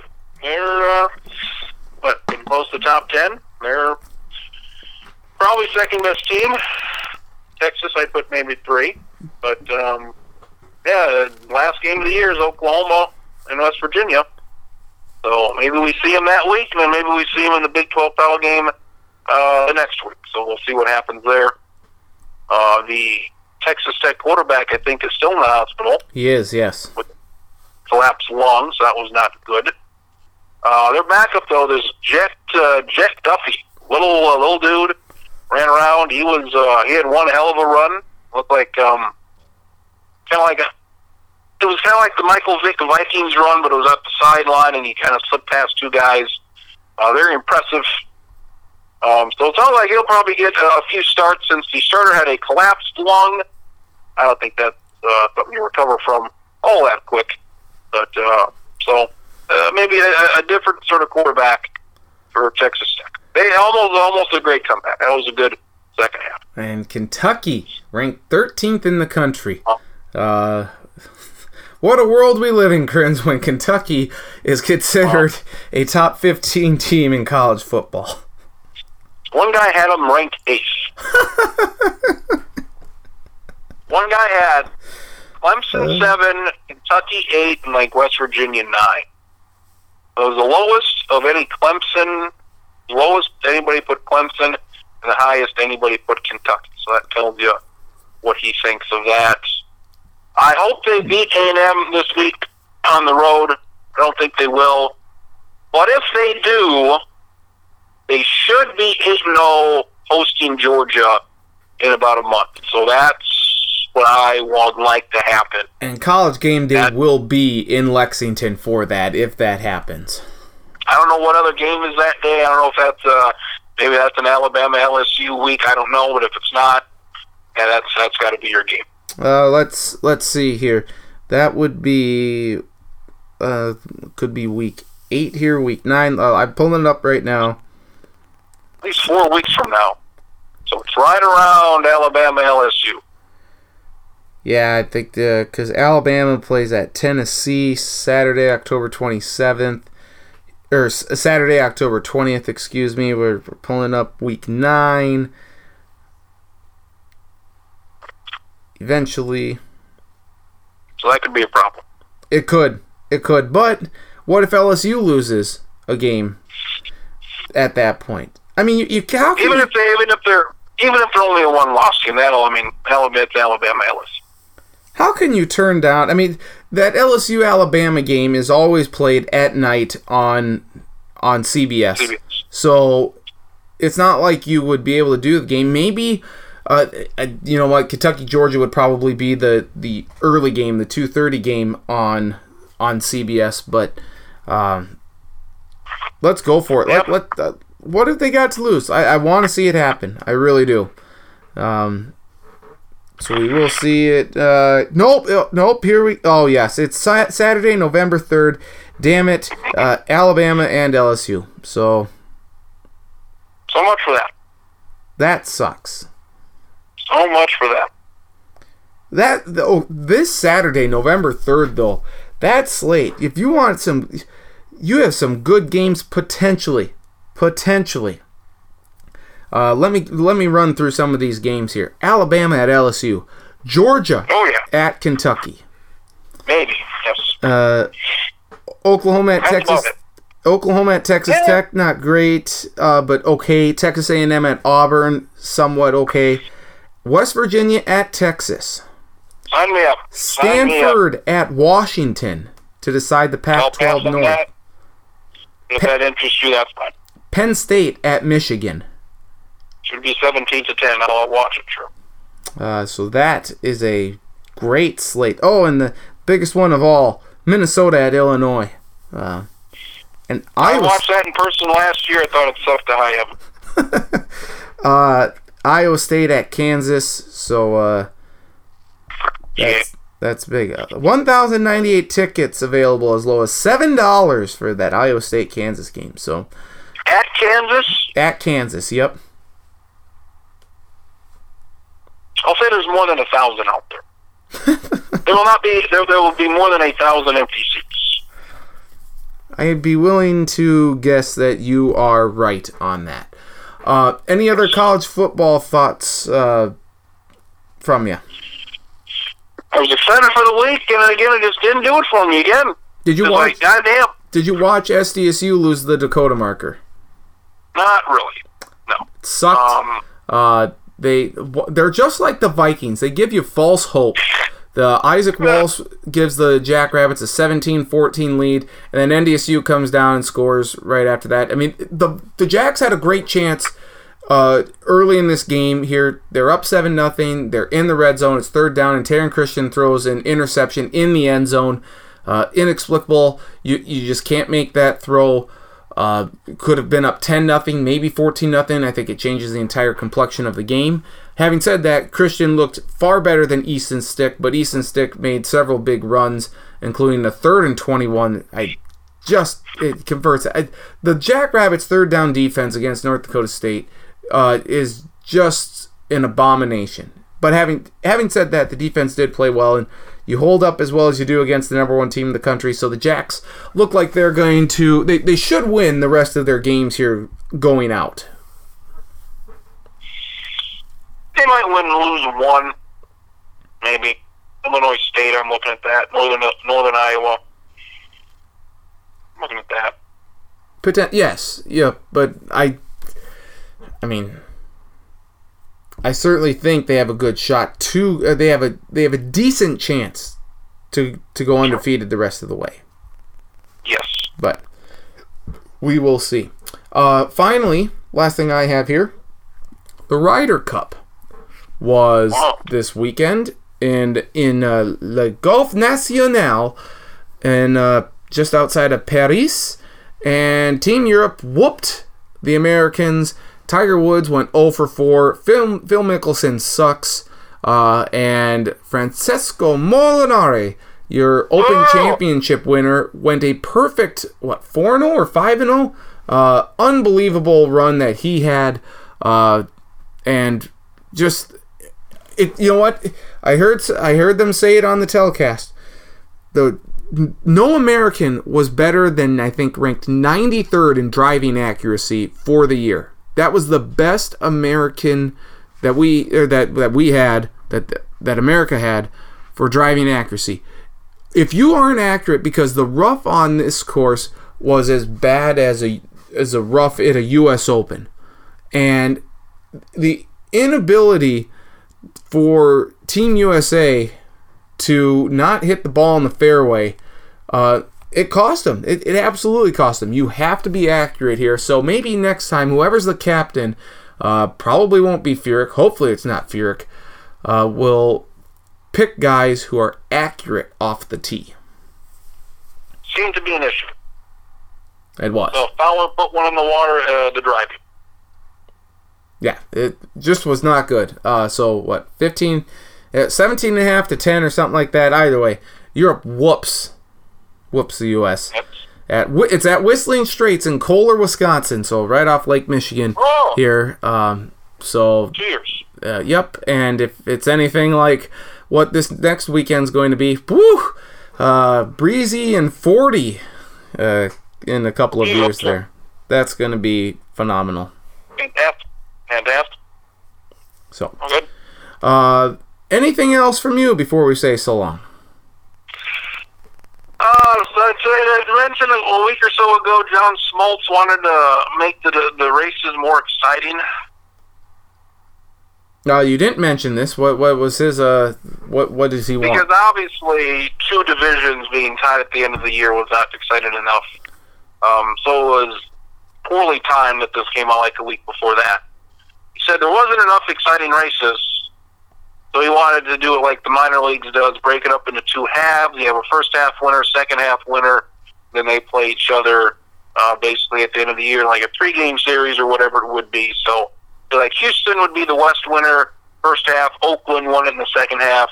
They would play each other, uh, I guess, to determine the division winner. I don't, I don't like that. That's I like the way it is now. Yeah, I don't. I, I, it's not going to change. Uh, everything's going to stay the same. If they had two more teams here in a couple of years, which I think they will, I don't like that. But I think they're just going to have. That's just what's going to happen. I think they're going to go to the NFL division formula. So they'll change. Uh, one interesting idea for the wild card: instead of making it a one-game series, uh, you don't make it a three-game series. You make it a two-game series. Whatever team has the worst record has to win two games. Whatever team has the best record only has to win one. So you Hmm. give an advantage to the team with the best record. Um, if, if, if this was last year, you'd have the Yankees at 100 wins and the Twins at like 86, which is a large gap. Uh, this year it's not a problem because Oakland won 97. But uh, it's not going to change. I thought it was an interesting idea. Yeah, no, I I like that. Um, I like that proposal. Uh, that reminded me I was gonna say something about um, John Smoltz, but I it the the, the you should thought stick to golf. You should say. You should stick to golf. the thought escapes me. Um, yeah. Oh, I now I remember what I was going to say. That has nothing to do with Smoltz. Uh, the the two game 163s were on ESPN on Monday. Yes. I'm sure there's uh, something that you know contract like contract wise uh, is why ESPN got these, but I think it should have gone to TBS. I don't know what because it was ten years ago. You had Twins Tigers game one sixty three, which I assume would have been played on a Monday, but there was Monday Night Football that night at the Metrodome. So I assume that's why it was on a Tuesday and not a Monday, like these games were. And uh, yes, like ESPN, they get all tiebreakers. They get both. Uh, they get one of the wild card games. So yeah. I think it just I don't know for programming reasons or whatever. I'm not sure. Yeah, I, I just I wish they had kept it on, uh, or they would have put it on TBS, because then because you're starting these games. The, the Cubs Brewers game was at noon, and Dod- and Rockies Dodgers was at noon Pacific time, 3 p.m. Ce- or what? No, One o'clock. one o'clock Pacific time, 3 p.m. Central uh, Standard It Time. was early. But it, you could see the the upper deck in LA was empty. Not good. So Okay, one o'clock on Monday. and I'm not gonna blame LA fans. It's not the oh LA's you know they like they're just being late late to the to the party. No, I mean how you're you're asking people to go to a game at one o'clock local time. It just doesn't make any sense. With the NBA starting in like 17 days, usually the baseball is done, and then the basketball starts. But here we're going to have two weeks of NBA as this playoff continues. Um, Brian Anderson, who we like, he's going to be doing games. Uh, I think the American League games on TBS. Ernie Johnson has blood clots in his legs. We can't fly, so he won't be doing any baseball. Really, That's what the, that's a that's what the shame. announcer said. That's so hopefully he's better. uh, for the NBA season here in two weeks. Because I do like Ernie Johnson, and I don't mind him on the baseball coverage. He's fine there, yeah. Um, So, you know, Bri- Brian Anderson's going to be uh, with the you know Red Sox Yankees. So, very good. We look forward to Brian Anderson, who's I think one of the best announcers in the game, one of the more under the radar guys, um, for sure. So we'll see how it goes. Brewers announcer Brian Anderson. Yes. Yeah, so he's got something at stake. So he can't even call the Brewers games. That's a that's the shits. Um quickly, NHL season. Uh, the puck drops on the NHL season on Wednesday. Uh, Alex Ovechkin, I'm sure, will be doing more keg stands uh, as the uh, banner is raised there in Washington on Wednesday night. I think they're taking on the Bruins. But uh, who are your What's what's your Stanley Cup final pick? We're gonna try and get Marcus on the podcast here to to preview the NHL season with me. But what's what's your pick uh, for what's happening in the in the hockey? Detroit has seemed to have become one of the worst teams in, in the league the last couple of years. Yes, So, they suck. well, they can go to hell now. Uh, we got to hop on Vegas. Uh, Vegas replaces Detroit. And as always, I'll pick Pittsburgh. Uh, Pittsburgh over Vegas. Very good, very good. Uh, Charlie, I believe, uh, in the chat picked Columbus, San Jose. Uh, San Jose is a team to watch out for this year for sure. Um, so we'll see. I might pick a Winnipeg, San Jose Western Conference final, which will excite absolutely no one. We'll hope that's not the case. We'll hope that's uh, that you can get two teams that people give a shit about, like the Wild. Just kidding. Nashville. Nashville, that's where it's at. Nashville. But uh, we'll see. We'll get we'll talk with Marcus here about the NHL season, which starts on Wednesday. It just it just So ended. long. It's such a long year. It is. Fudge. I mean, yeah, it's the hockey season just ended, and uh, here we go again. So fantastic stuff. Anything else before we say so long? Should be it. Yeah. Uh, weather's getting cooler. Volleyball's bumping along here, and uh, And how's Mitchell doing? Doing well. They're fifth in the polls, fourth in the points. Polls don't matter; the points matter, so they're fourth in that. And I think we only got about three weeks to go until playoffs start. Three, four weeks to go for football playoffs. So, Oh, my uh, gosh. very quick, quick, good time of year. Yes, it is. No doubt about it. Good time of year for sports in general, high school, collegiate, and professional. Thank you, my friend. We'll talk to you next week. Nathan Stacken, he loves apples and beer. I do. I love I love a lot of things beyond that too. But uh, apples and beer, uh, combine that for Red's Apple Ale. It's quite delicious. No, no, nuts. Uh, but I'm not running for Supreme Court, so Oh, good. maybe I should. Good idea. Maybe I should. Thank you, Kriens. All right, we'll see you later. Travis Kriens joining us here, Sports Block Podcast. Appreciate his time and perspective as always. We do have a loaded show here for you, uh, so sit back here. We probably got close to three hours of talk coming up here, because next we have Charlie Hildebrand or or Marcus Traxler. We're going to try and get both on the podcast. Charlie's going to talk college football. Marcus is going to talk NHL. We'll get the pick, or we'll, we'll look back at week three, week four in the NFL, make some picks for week five, as we always do. So, uh, a loaded podcast here, a very long podcast, much longer than what we've had in previous weeks here. So, uh, get ready uh, because a good show's coming here. You can always find the Sports Block podcast available on iTunes. Just search the Sports Block. Follow me on Twitter at ndstacken. Uh, you can follow Travis as well. I believe it's he's at Travis Kriens on Twitter. Uh, so definitely uh, do yourself a favor. It's uh, good stuff as always. So do that. Uh, but we have a link to the podcast posted middle to later part of the week. So coming up next here, Charlie and or Marcus. Just depends on how the schedule goes. Depends on who calls first. It's a battle. College football or hockey? What wins out? We'll find out next year on the Sports Block Podcast. All right, we continue here on the Sports Block Podcast, and uh, of course, good friend Mr. Charlie Hildebrand from the Sioux City Journal, kind enough to join us here. You heard him on our college football uh, podcast preview extraordinaire. Uh, three straight weeks, I believe you were on, Charlie. You haven't been on since then, so it's good to have you back. Uh, how have you been?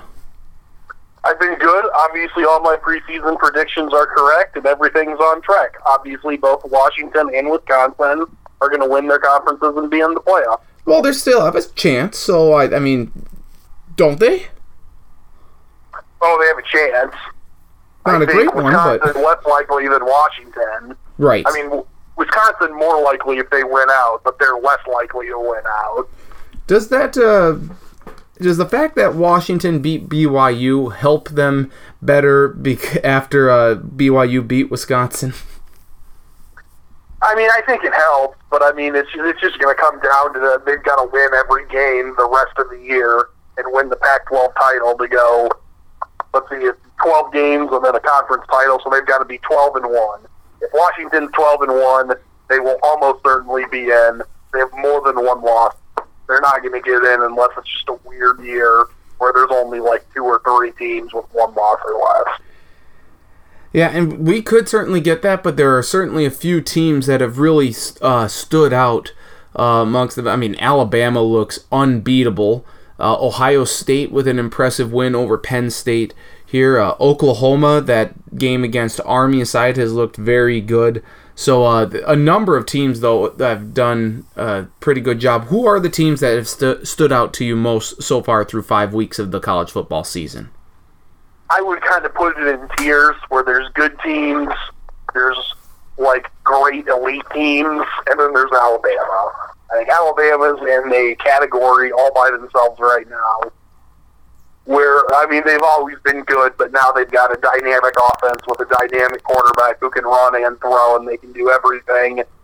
And like, I'm not going to say it's all over, but it seems unlikely that anyone else is going to win a title this year besides Alabama.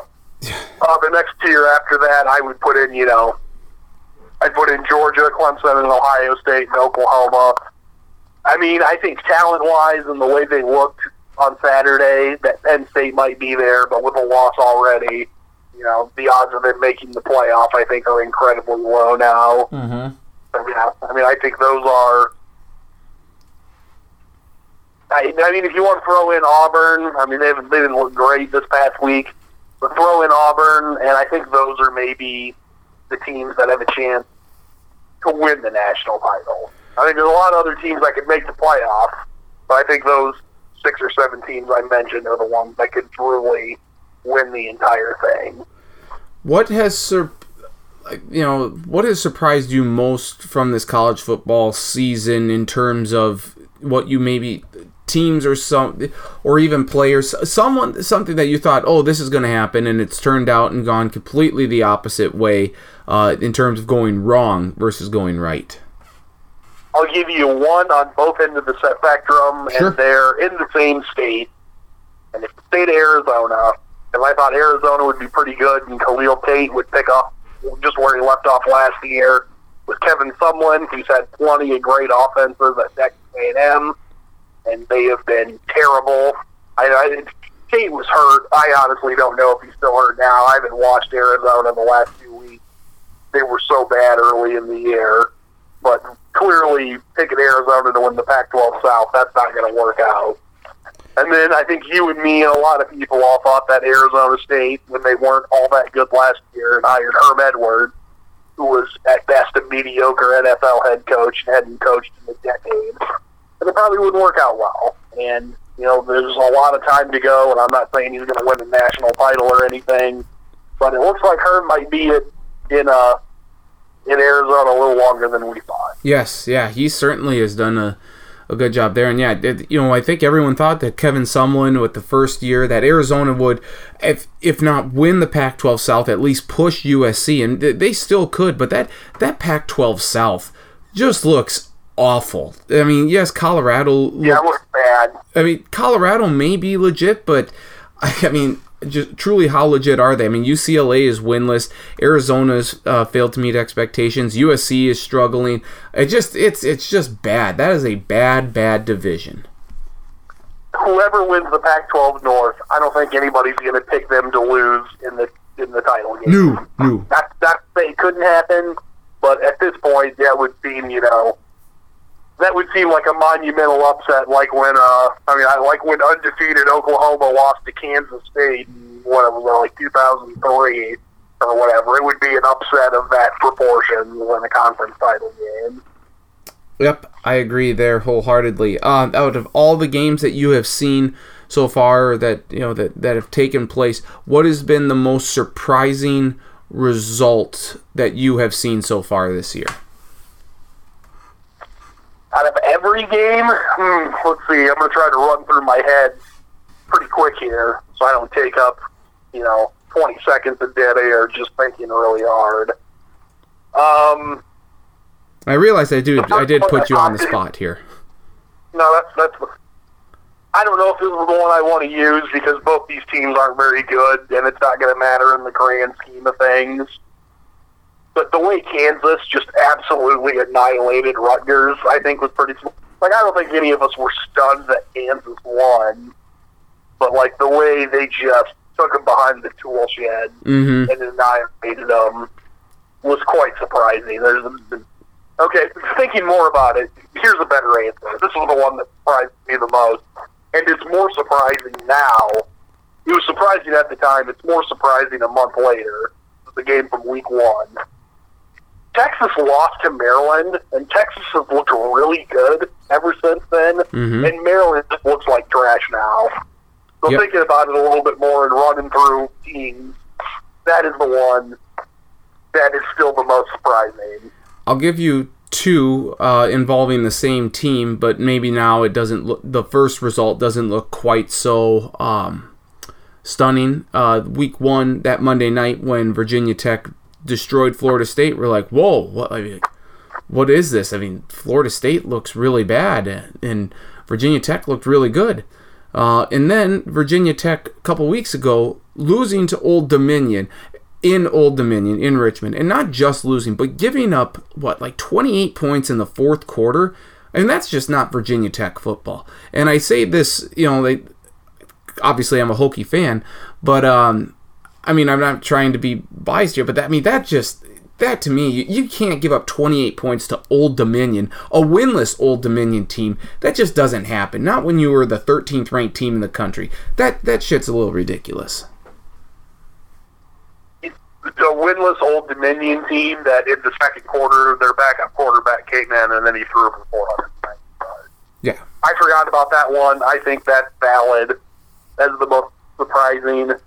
Um, and like you said, I don't think Virginia Tech, Florida State, that the result was that surprising. I think how inept Florida State was surprising, but in what we've seen since then, you know, for like other than Herm Edwards, seems like basically every Power Five coach who is in his first year with a new school has either been really bad or at least started really bad. I mean, Dan Mullen lost to Kentucky, Mhm. and that was embarrassing, and it ended that long streak. Now Kentucky's kept winning, and I think Florida's won every game since then, so it doesn't look as bad now. But yeah, for the uh, the new coaches, it's not been great. It does not look great at Florida State right now. Who uh, who did you pick for your Heisman Trophy winner again? My recollection is I had two written down. It was Khalil Tate and Bryce Love of Stanford, and I think both for the Sports Lounge podcast and the Sports Block podcast. For both of them, I just picked the one that the other people didn't pick. So I'm guessing it So was I Khalil Tate. one, I picked Khalil Tate. Mm-hmm. Either way, there's, zero chance Khalil Tate wins it. Who who in your mind? I So mean, Bryce Love, I don't know if Bryce Love has zero chance, but he's not going to win it either. no, I would agree with that. Who in your mind is the Heisman Trophy favorite at this point? That's a good question. I don't like giving out Heisman trophies early, and because so many things can change. Mm-hmm. But and even though they haven't really played anybody good yet, so you don't want to read too much into it. It feels like Tua Tagovailoa from Alabama, maybe, and if not him, I guess either maybe Will Will Grier out of West Virginia or Kyler Murray out of Oklahoma.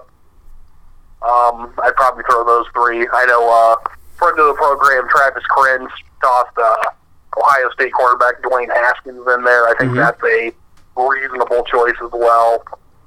Uh, he said those were the four front runners as of now, and I would probably agree with that. And I think there's about a seventy or eighty percent chance that one of those guys wins the Heisman Trophy. You know, speaking of Will Grier in West Virginia, they had a big win this week at Texas Tech down in Lubbock. There, um, they've looked really good so far this year. Their offense uh, is clearly great. You know, you have David Sills the fifth. You have Will Grier. So I mean, this is this seems like a team that is uh, going to be a force to be reckoned with in the Big 12 this year. Kind of as we expect. We really wanted to see that offense, but they are competing with it's them, Oklahoma, and Texas. Not in not necessarily in that order. You'd probably put Oklahoma number one, but it's those three teams, and then it feels like everyone else in the Big Twelve, wouldn't you say? I would agree with that. They, those two seem like the best. You know, Texas come has come so far since that opening week loss to Maryland, uh, and you know Oklahoma's great. They, they probably seem like they might have the worst defense of the three, but maybe the best I don't know if I'd say the best offense, but the best in terms of the most versatile. That their quarterback's also really good at running. And you know, I, I really like West Virginia. You know, like you mentioned, Will Grier at quarterback. They're really good. They're kind of streaky at times, where you know both against Texas Tech and against uh, I forget who else it was, Tennessee or maybe someone else they play. They kind of have stretches where they don't do a lot on offense, but they make up for it by being incredibly explosive and really good when they're not in kind of those brief funks. And, you know, I think I mentioned this in the preseason when we did it that I think West Virginia, just by the nature of geography, has the best home field advantage in the Big 12. Mm-hmm. Like, what are their fan bases allowed it? I don't know. But because everyone has to travel so far to get there, that that's quite advantageous. But it's also a disadvantage uh, for them when they have to travel on the road. And they did travel the furthest I think they possibly could go, which would have been to Lubbock. Uh, so I thought. Yeah, I think that's the furthest away, if I remember right. Yeah. So I was impressed that they were able to come away with the win in Lubbock. I had picked Texas Tech this week, or when we had when we did our uh, picks for the week. I thought Texas Tech would beat them. Um, so it was kind of a show me something, show me game, West Virginia, and they certainly showed me something. Yeah, they look good. I also picked Texas Tech. I mean, partially just because they were playing at home, and you know West Virginia at times doesn't fare, fare well on the road. But yeah, they. I don't know if they're going to win the conference, but they've got a great shot. I would put Oklahoma and West Virginia at a slightly higher than level than Texas right now. Mm-hmm. Fair or not fair? I mean, just because Texas lost, and I kind of want to see a little more from Texas based off the last you know four or five years. But yeah, I think it's going to be those three. I don't remember off the top of my head where West Virginia or when they play those two, and if they're home or on the road. But you know, with with their offense, they got a shot against. I mean, not just anyone in the conference, but probably just about anybody in the country. I mean, I don't, I don't think they'd beat Alabama or Ohio State or you know Georgia or Clemson. They probably could beat just about anybody else. Well, let me tell you who they or when they play Texas. Uh, they are at Texas November 3rd, and they are home to Oklahoma November 23rd. So that's the last week of the season, and that would be a hell of a game uh, there uh, for that. So I feel like there's going to be large Big 12 title game implications in that last regular season. It, it very well could with be. With strong possibility that they'll just play the next week again Right. And we saw that last year in the Mountain West Conference champion or in the Mountain West where Boise State and San Diego State met, I believe. Wasn't it those two in the in the regular season finale and then the the Mountain West Championship? I honestly don't remember off the top of my head who it was. I, I know it happened in the Pac-12 a few years ago where UCLA and Stanford played in the, the same game two weeks in a row. Mm-hmm. Yeah. It, it, so I mean, if that were to happen, uh, which I could certainly see it happening, I, that would be very interesting. I, I mean, I think the Big 12 has set itself up where their top three are arguably as good as any other conference's top three. I mean, Big Ten.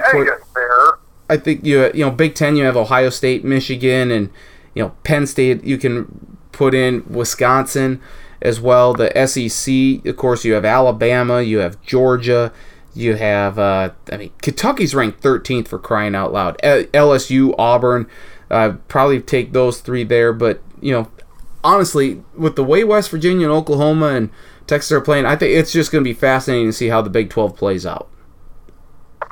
I agree. Uh, there have been a lot of times where the Big 12 or the Pac 12 have not been as good as the other three conferences.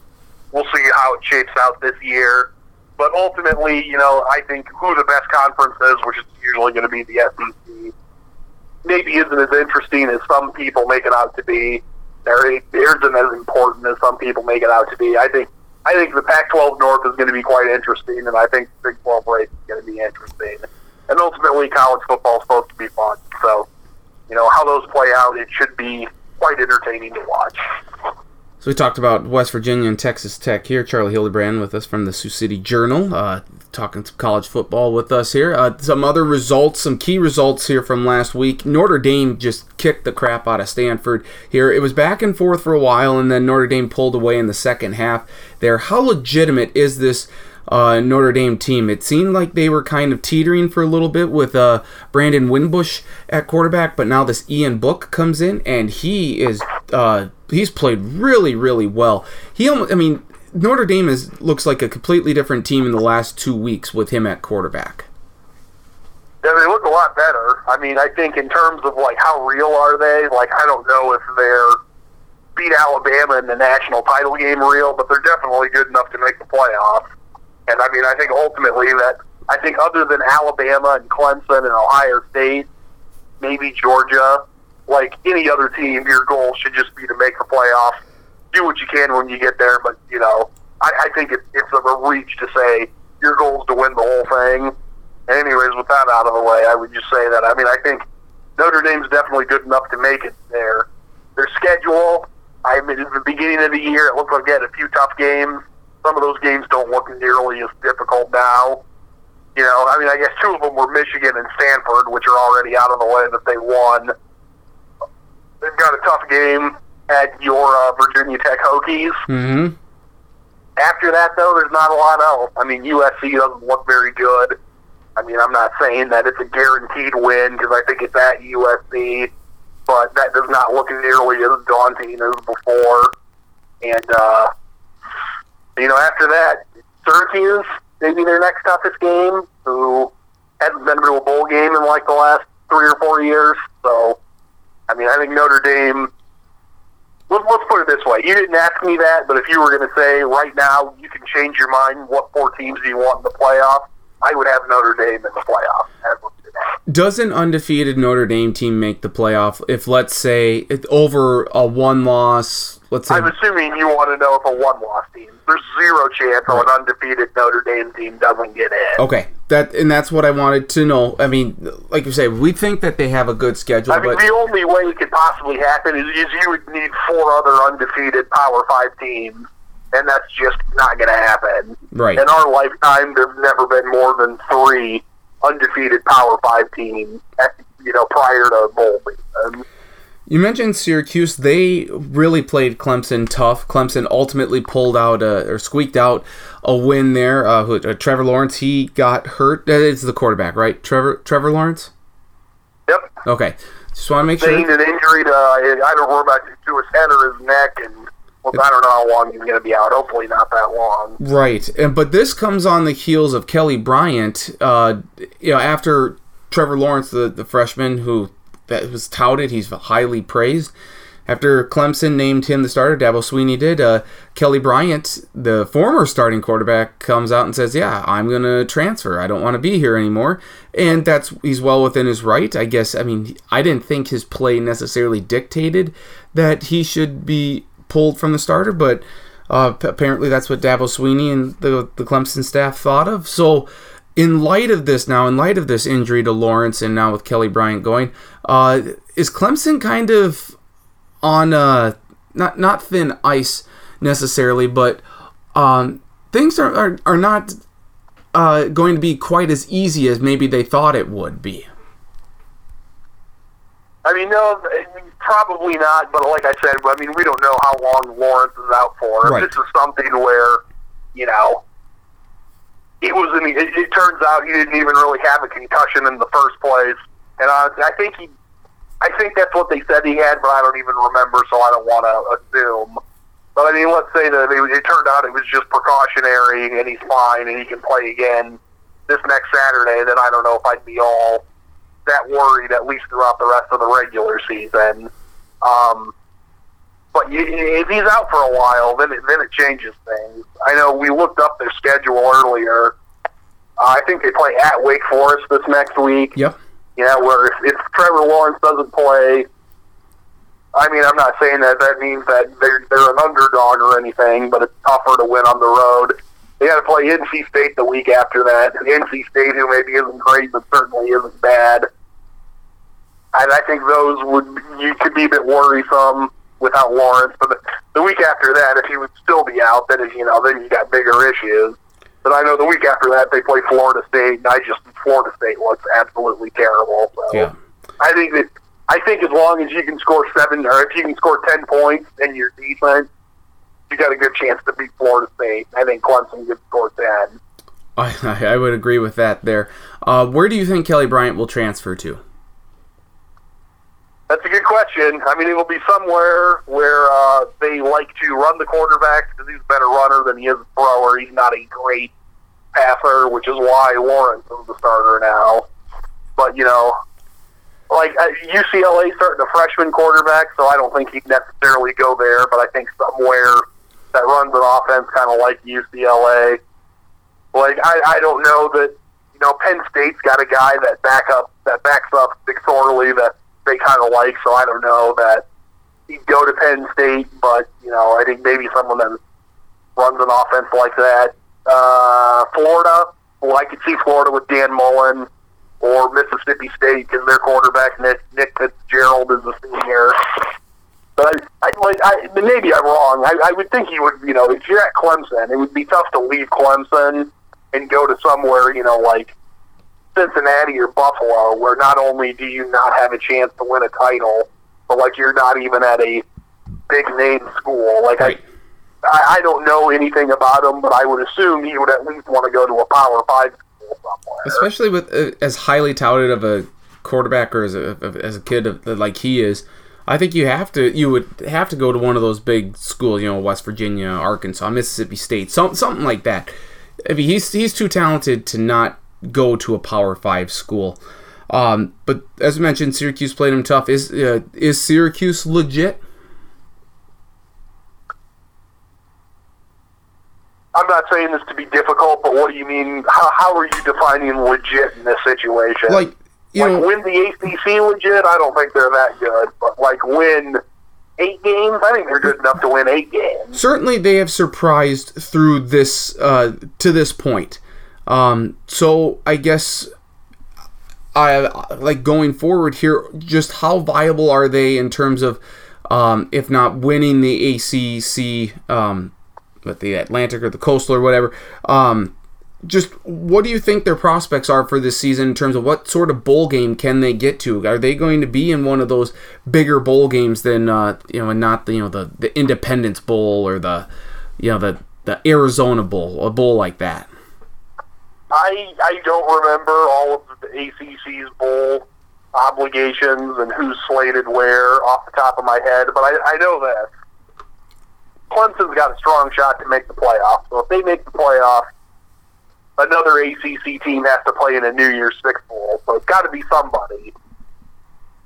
I don't think that would be Syracuse because I don't think they're going to get uh, you know ten or eleven wins, which they probably need to. I think someone like Virginia Tech or Miami Mm-hmm. would be more likely to do that. But uh, like I said, I think Syracuse is good enough to get to eight. I don't know. Uh, nine seems maybe a bit high, but their schedule isn't terribly difficult. I think nine's possible. And at that point, I mean, I'm trying to think of some bowl games.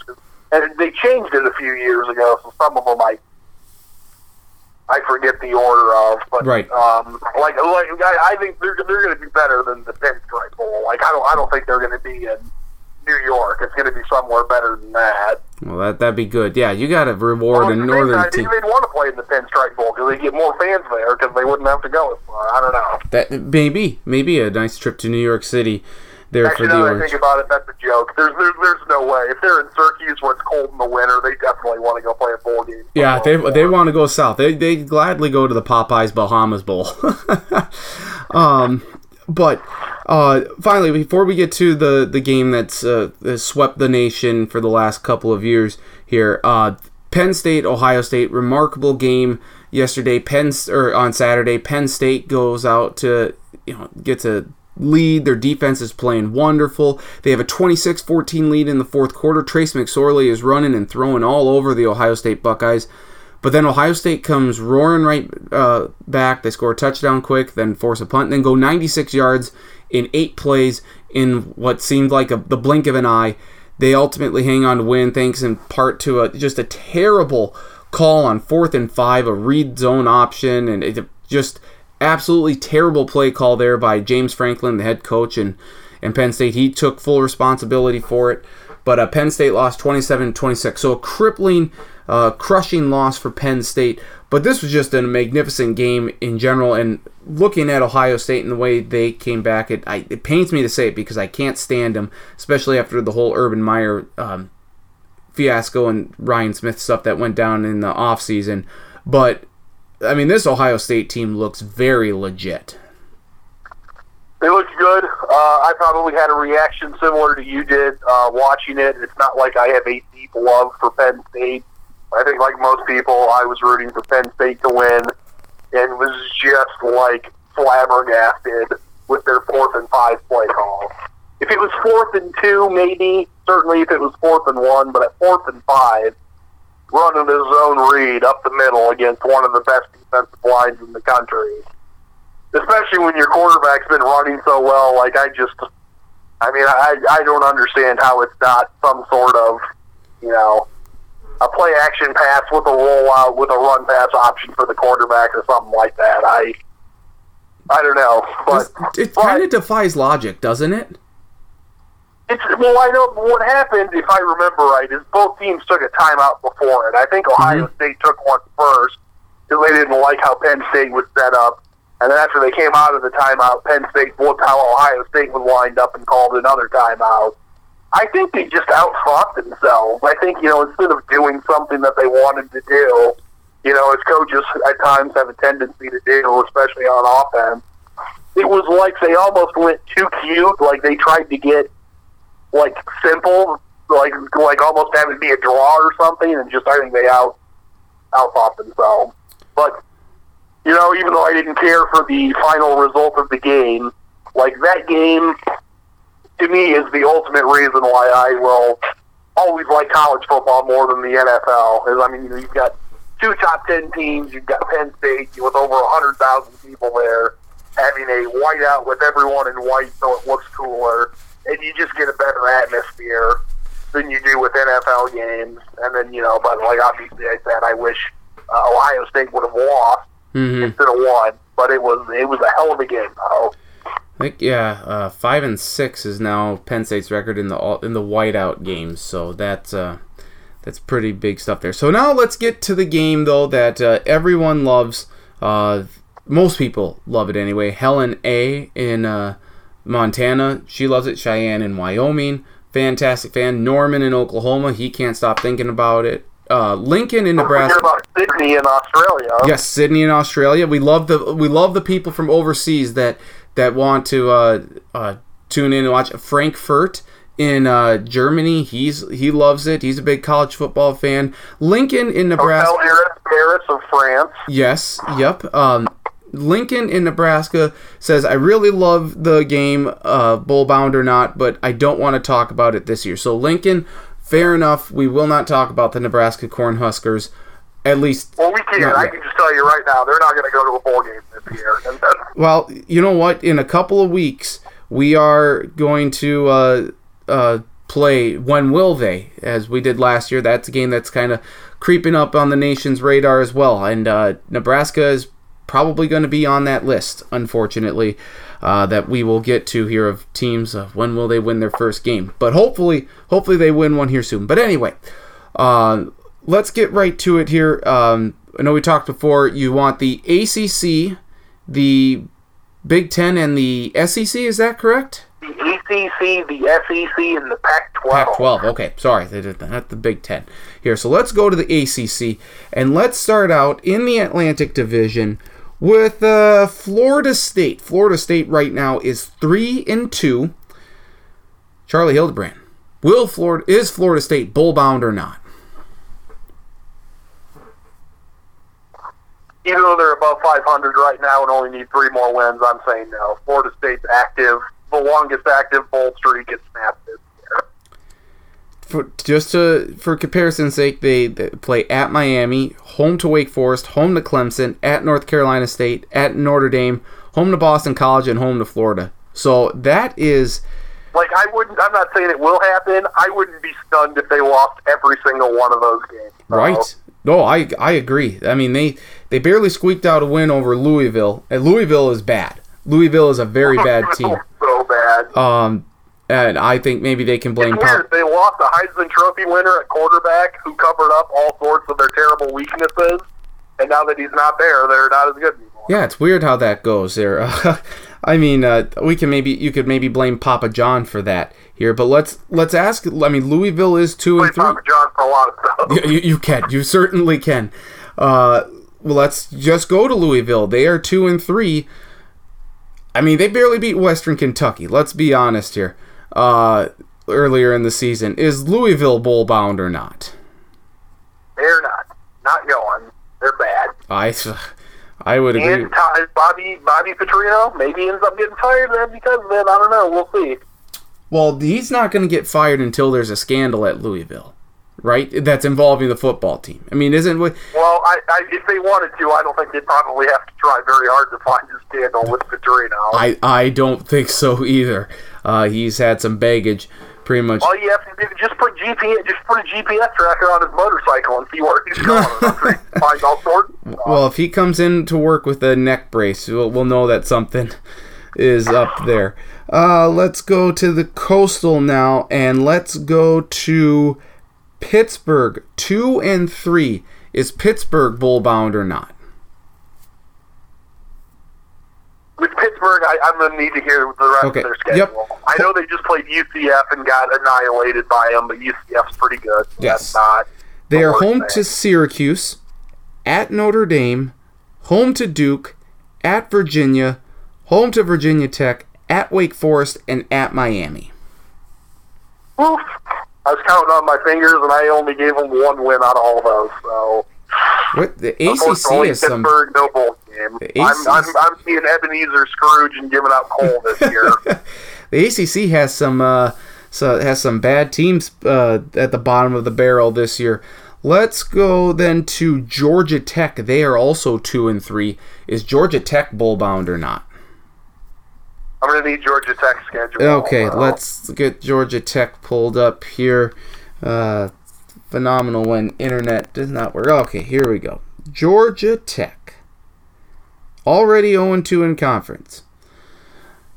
They did beat Bowling Green. It it was an impressive 63 to 17 win over Bowling Green uh, this past weekend. They are at Louisville, home to Duke, at Virginia Tech, at North Carolina, home to Miami, home to Virginia, and at Georgia. Oh, I had them at three, and I forgot they end the year with Georgia. And I was saying, well, they can win that last game. And then you said Georgia, and you didn't finish it with Southern or State or anything like that. They're just like, oh, no, they're not going to beat Georgia. West, so I've got, West Georgia. yeah, it's the wrong Georgia that they're playing. I've got Georgia Tech, unfortunately, at five and seven and no bowl game. Although Georgia Tech, like uh, to me, Georgia Tech and Auburn every year before the year, and even once you start into the season, are just the hardest to predict. But they just go on such weird ebbs and flows. Like at this point, I don't think either of us would be stunned if Georgia Tech went four and eight, or if they won enough games to go seven and five or eight and four either. right. No, absolutely. And you can't. The, the college football, the the NCAA is not taking five and seven bowl teams this year. Is that correct? Uh, it just it depends. I mean, I, it depends on how many six and six and better teams are there. Okay. You know, the one year they did it, it was they did it because there weren't enough teams that qualified with six wins, and that's how, if I remember right, both my Cornhuskers and your Gophers got to a bowl game that year. Right. Right. And I th- didn't they both win? No, for uh, for sure Nebraska did. Right. They but ever they did. There was some other one. I besides those two, I think San Jose State or maybe San Diego State, somewhat some mid-major team in California, and all three of them won. Crazy. That's absolutely crazy. Uh, let's go to the Pac-12 now. They Uh, all got new head coaches since then. Uh, Pac-12 North looks pretty solid apart from Oregon State, so we don't need to go there.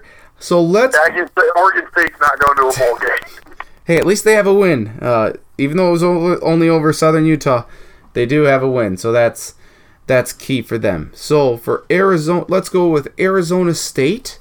They are three and two. They are at Colorado, home to Stanford, at USC, home to Utah, home to UCLA, at Oregon, and at Arizona. Charlie Hildebrand, is Arizona State bowl bound or not? They're three and two. You said Yes. Yes, they are bowl bound. They're getting to six and six. They're going to beat Arizona. They're going to beat UCLA. They're going to beat somebody else. I feel like it's either going to be USC or did, do they they still play Utah? Yes. Either they're going to beat USC or Utah. In addition to those other two bad teams from the South, they're they're bowling. So, speaking of Utah, they are 2 and 2. Pulling up their schedule here of who they got going forward. Uh, they are at Stanford, home to Arizona, home to USC, at UCLA, at Arizona State, home to Oregon, at BYU, and home or at Colorado and home to BYU. So is Utah bowl bound or not?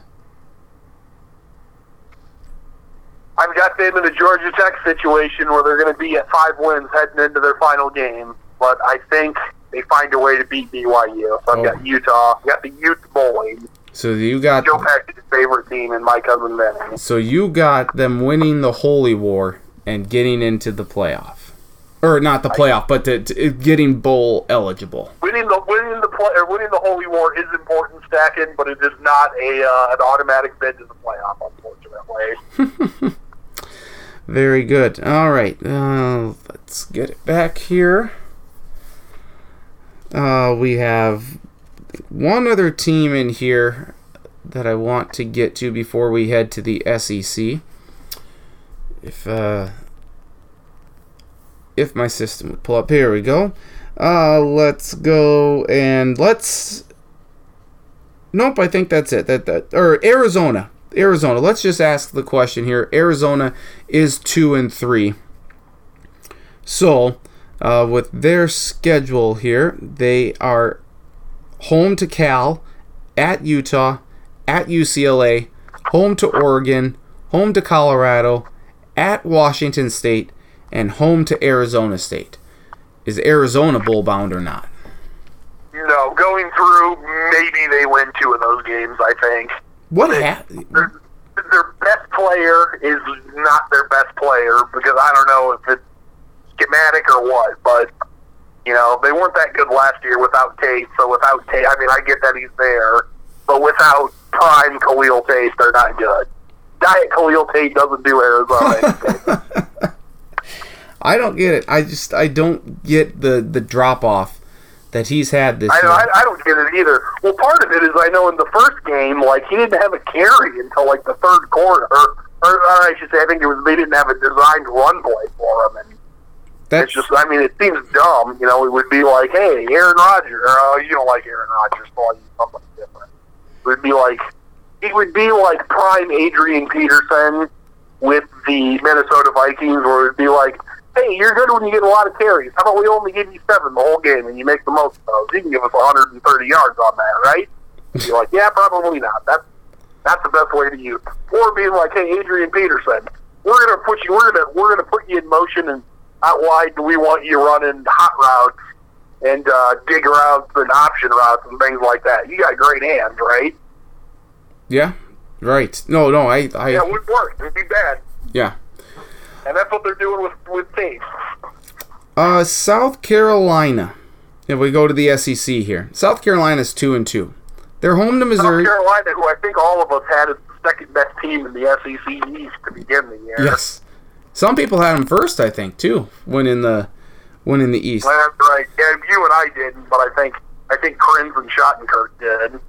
I think I'm pretty safe in saying they're a bowl bound team, but let's just go through it anyway. Home to Missouri, home to A&M, home to Tennessee, at Ole Miss, at Florida, home to Chattanooga, and at Clemson. Is South Carolina bowl bound or not? What's their record? Two and two. I think they're bowl bound, but it's closer than I thought it was going to be. All right, uh, let's get here to Tennessee. This will uh, pull up here. I mean, Tennessee. Before it loads, and you can go through the schedule if you Yeah. want. I'm just Tennessee's not going to a bowl game this year. All right, that's that's fair. They're they're two and three right now, so uh, highly unlikely that they make it to. they've still got to play Alabama, who they're not going to beat. They've still got to play Georgia, who they're not going to beat. I did. I think they still have to play Kentucky, and I don't think they're going to beat Kentucky. So that already puts them at six losses, and I think they. So if they would lose to anybody else, and like I, I don't think they're good enough to beat Missouri either.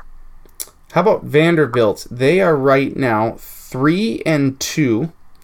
They are at Georgia, home to Florida, at Kentucky, at Arkansas, at Missouri, home to Ole Miss, and home to Tennessee. That sounds uh, very difficult. So is Vanderbilt bowl bound or not? This might come back and bite me in the butt, but they're gonna. Who, is it they played the week before Tennessee? Uh, they play Ole Miss. They're going to win their final two games of the year when they need to win their final two games of the year to get six. They're going six and six. Commodores are bowling. Very good. Uh, Ole Miss, they're bowl eligible this year, right? Uh, I honestly do not remember if they're bowl eligible or not. I know they were not last year. If I had to guess, I would think they are not, but I'm not positive. Well, we'll just run through the exercise anyway So we can still figure out if they're going to get to six or not. Yep. Uh, so they are right now. Uh, what, what are they here? Two, uh, three and two. They uh, just got their asses kicked by LSU. They are home to University of Louisiana Monroe, at Arkansas, home to Auburn, home to South Carolina, at Texas A&M, at Vanderbilt, and home to Mississippi State. Is Ole Miss getting to six wins? We are not sure if they are bowl eligible or not. It's irrelevant. They're not getting to six. No bowl game for Ole Miss. I agree with you there. So uh, that's what you have here. Another a great, uh, a great start to bowl bound or not. Um, we'll uh, One last one, my hottest take yet, because they're not bowl eligible yet. I think Alabama's going to be bowl eligible. I think they're going to a bowl game. you are going out on a huge limb, sir. I know. You know what? If you don't take risks, then what's the joy in life? That's so true. Yep, it, it's a definitely a risky investment on your part to say that they are going to be uh, bowl eligible, The but defending national champions will make a bowl the following year. hey, stranger things have happened. But uh, I think we can say that this would be a. I, I mean, I'd put my house on the market for uh, like I I just say my house is collateral here uh, for Alabama getting to six wins. I think that's a fairly easy thing They, to say. they have the money line bets in the NFL where, you know, like for a game, you know, like, oh, especially, I, I hate to bring up a bad memory for you, but it's just the first one I remember. Like, for the Vikings, or some, to win money just on the Vikings to straight up beat the Buffalo Bills Yep. on the money line, you had to bet like nine and a half thousand dollars to win three hundred. Which, unfortunately, for some sucker that bet that, it didn't work out for them. Nope. But on those lines, if there was a money line bet for Alabama making a bowl game, and it would be like, oh, it's going to cost you thirty thousand dollars, but you can win six hundred, I would probably take out loans to get that extra six hundred dollars. I would be that confident that they're going to a bowl game. Well, just make sure that the interest isn't higher than the six hundred that you would win. Well, this is a magic wand because this is a magic betting. Okay, very fair, fair enough. Uh, Charlie, I always appreciate the time, and uh, we'll be chatting here uh, probably in a cou- another couple of weeks if that works for you, and uh, we'll see where uh, where where the teams are at and where college football is at here in a couple weeks as uh, we approach the midseason point. Sounds good. Hopefully Nebraska's got to win by then. Hopefully, uh, for your sake, I hope they do. Uh, but uh, thank you, Charlie. We'll talk to you in a couple weeks. Yep. See you later, man.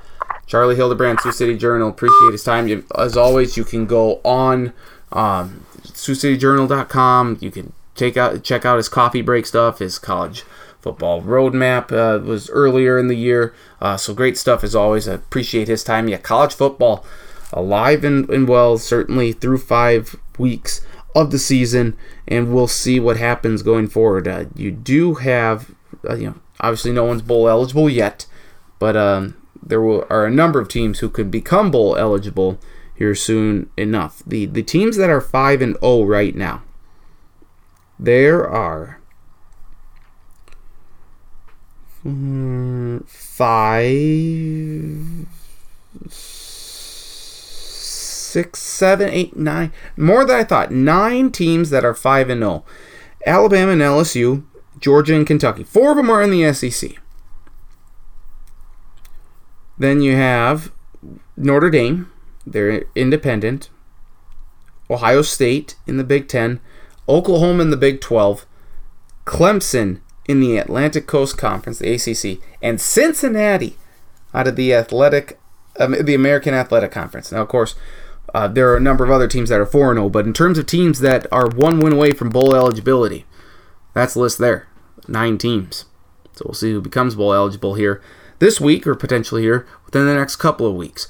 Um, we'll continue to go through with the Sports Block podcast and uh, make some picks and recap what happened in the NFL in Week Four, and uh, see what else we have in store here on uh, the Sports Block podcast for this week.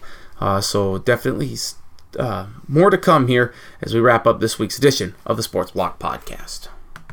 All right, we wrap up this week's edition of the Sports Block podcast with the look back at what happened in week four and make some early picks for week five in the NFL.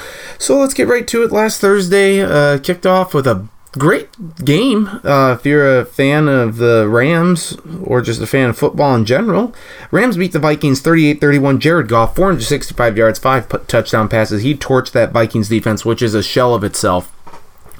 Mike Zimmer's got a lot of work ahead of him to figure out what the hell is going on. Kirk Cousins played great, but the offensive line is still not great. He fumbled late. Um, hey, Dan Bailey at least made his field goals. Doinked one off the right upright to begin with, but that's great. Uh, but yeah, Kirk Cousins throwing the ball real well, but the Rams look almost unstoppable. Bengals beat the Falcons 37 36. AJ Green catches a touchdown late in the game with seven seconds left. Uh, the Falcons defensively have been ravaged by injuries. Keanu Neal, Ricardo Allen, Deion Jones, those are their top three defenders, and they just they just can't get those guys replaced. You you can't replace guys like that. And the Bengals, uh, Andy Dalton, maybe it's time to start believing in the Bengals. Maybe. Uh, certainly they're playing well. Speaking of playing well, the Chicago Bears they just spanked the Tampa Bay Buccaneers 48 to 10. Trubisky throws six touchdowns in this one. Ryan Fitzpatrick gets pulled, I think, at halftime uh, for Jameis Winston. Winston has since been named the starter. The Bucs are on a bye this week, but just annihilated by the Bears. It was quite embarrassing. Dallas Cowboys beat the Detroit Lions 26 24. Zeke Elliott, finally a big day for him. Four catches, 88 yards, a touchdown. He had 150 some yards rushing. Very good. A 240 all uh, purpose scrimmage yards there. So a huge win for the Cowboys. They win it late on a field goal after the Lions had scored the go ahead touchdown with Golden Tate. So big win there for the boys. Packers blank the Bills 22 to nothing. Uh, so that win against the Vikings appears to have been a mirage for Josh Allen and company. Uh, they didn't look good in this one. Aaron Rodgers with some issues with the play calling, so we'll see what that trans or what that transpires to later. Um, maybe this week or just down the line. Uh, he and Mike McCarthy maybe not seeing eye to eye. Texans beat the Colts 37 34 in overtime, and they do it thanks to the Colts going for it on fourth and four from their own 42 or 43 in overtime with 27 seconds left. Incomplete pass. Deshaun Watson, three plays later. They get the go ahead field goal, uh, the game winning field goal, I should say. So they beat the Colts 37 34. But Adam Vinatieri, South Dakota State University Jackrabbit, has uh, now the most field goals in NFL history. He did that early in this contest, so congratulations to him. Uh, just a remarkable career, and he should be a first ballot Hall of Famer. Jaguars thumped the Jets 31 to 12. Blake Bortles career high 388 passing yards. Uh, Sam Darnold has much to learn, but a big win there for the or big day for Blake Bortles and a good win for the Jaguars. The Dolphins they were undefeated headed into Foxborough. They're undefeated no more. They get absolutely spanked 38 to 7 by the Patriots. Sony Michel, 25 carries, 112 yards. Uh, James White had a couple of touchdowns. He was great. Uh, Tom Brady, the defense. Look, I mean, what happened to Ryan Tannehill and company? They did lose another offensive lineman, so that does not help matters going forward. But the the Dolphins get blown out by the Patriots. One of the better games of the week was the Eagles and the Titans. The Titans beat the Eagles 26-23 in overtime. The Eagles got the go ahead field goal in overtime, but uh, Marcus Mariota drives the Titans down, connects with Corey Davis on third and 10 with only seconds to spare to give the Titans a win. This after they had gone for it on fourth down um, a couple of times, including a completion to Dion Lewis, former New England Patriot. So the Titans get the big win there, 26 23. Seahawks beat the Cardinals 20 to 17. Uh, Sebastian Janikowski hits a game-winning 52-yard field goal as time expired. Earl Thomas, though, the big story in this one here. Oh, Josh Rosen, rookie quarterback, made his uh, for his starting debut for the Cardinals. Played, eh, all right. Uh, but the big news in this one, Earl Thomas breaks his leg, and as he's getting carted off, he throws up the bird, the middle finger to the Seahawks sideline as like a hey, why didn't you pay me? This is why I didn't want to practice. And he is, I believe, well within his rights in that argument uh, there. The Browns, as we talked about, got hosed. They lose 45 42 to the Oakland Raiders. Jon Gruden's first win in 3,591 days. Uh, no, I was not keeping track. That is just the, the stat or the headline here.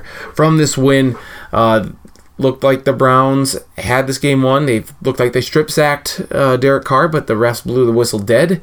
That was bad. And then to award Carlos Hyde the first down and then take it away, I, I just saw inconclusive evidence from it. Uh, the Browns did have a 42 34 lead at that point. They did give up the touchdown and the two point conversion, but uh, Browns, you got to win these games. But they did get hosed for sure. Chargers struggled with CJ Beathard in the 40 in the San Francisco 49ers but ultimately win 29 to 27. They fell behind 17 to 6 early in this game.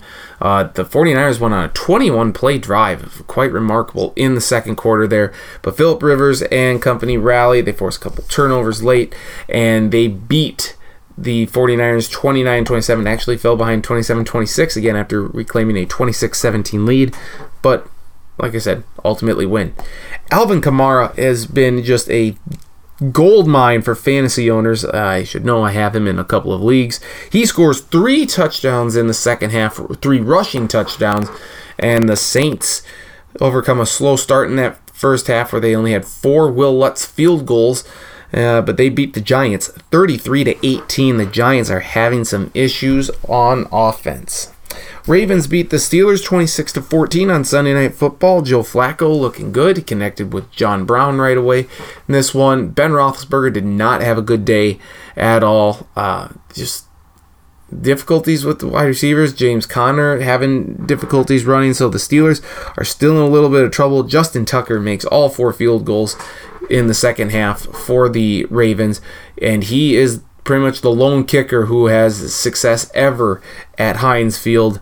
So congrats to him. And then the Chiefs beat the Broncos 27-23. Pat Mahomes had 65 yards passing at half, 151 through three quarters. He threw for 153 in the fourth quarter alone. A couple of touchdowns. He threw like the ball left-handed to Tyreek Hill on one play. His the strength that he can throw the ball across his body is phenomenal. And uh, the Chiefs come back, rally to beat the Broncos 27 23. Let's make some early picks now for week five in the NFL. Thursday night, it begins with the Indianapolis Colts at the New England Patriots. 8:20 p.m. Eastern, 7:20 p.m. Central Time on Fox. Give me the Patriots to roll the Colts in this one, uh, in part because the Patriots are just better, and B the Colts played overtime and are traveling on the road. So there you have that. Tennessee Titans at the Buffalo Bills, 1 p.m. Eastern Noon Central Time. This is on Sunday, October 7th, and I will take the Titans in this one. Uh, hopefully, they don't have a letdown. Uh, the Bills are not good, but watch out. This is a trap game for sure. But give me the Titans. New York Giants at the Carolina Panthers, 1 p.m. Eastern Noon Central Time on Fox. Uh, the Giants have failed to score 30 points in like 35, 37 straight games. That's going to continue in this one. I'm not. I don't know if I quite believe in the Panthers yet to this point, but they are better than the Giants. Cam Newton company will beat Eli Manning and Odell Beckham. Uh, so the Panthers will win in the Dave Gettleman Bowl. Gettleman, uh, the current Giants GM, used to be the GM in Carolina, and uh, no love lost with some of these players. Miami Dolphins at the Cincinnati Bengals, 1 p.m. Eastern Noon Central Time on CBS. Battle of three and one teams, a battle of division leaders. Only one team looks like a division leader at this point, and I don't think it's the Dolphins. I will take the Bengals in this one to win quite handedly.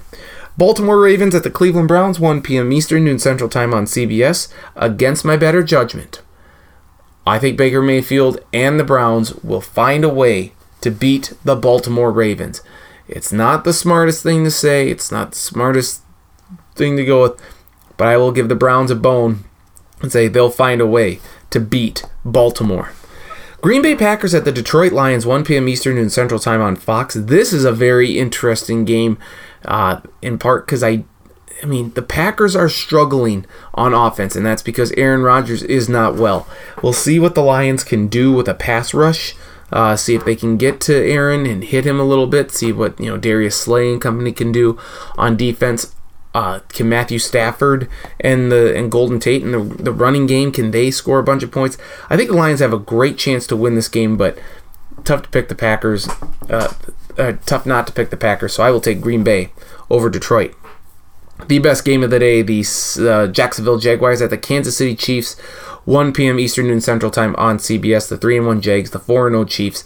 Patrick Mahomes against that Jaguars defense. That is going to be intriguing as heck to watch.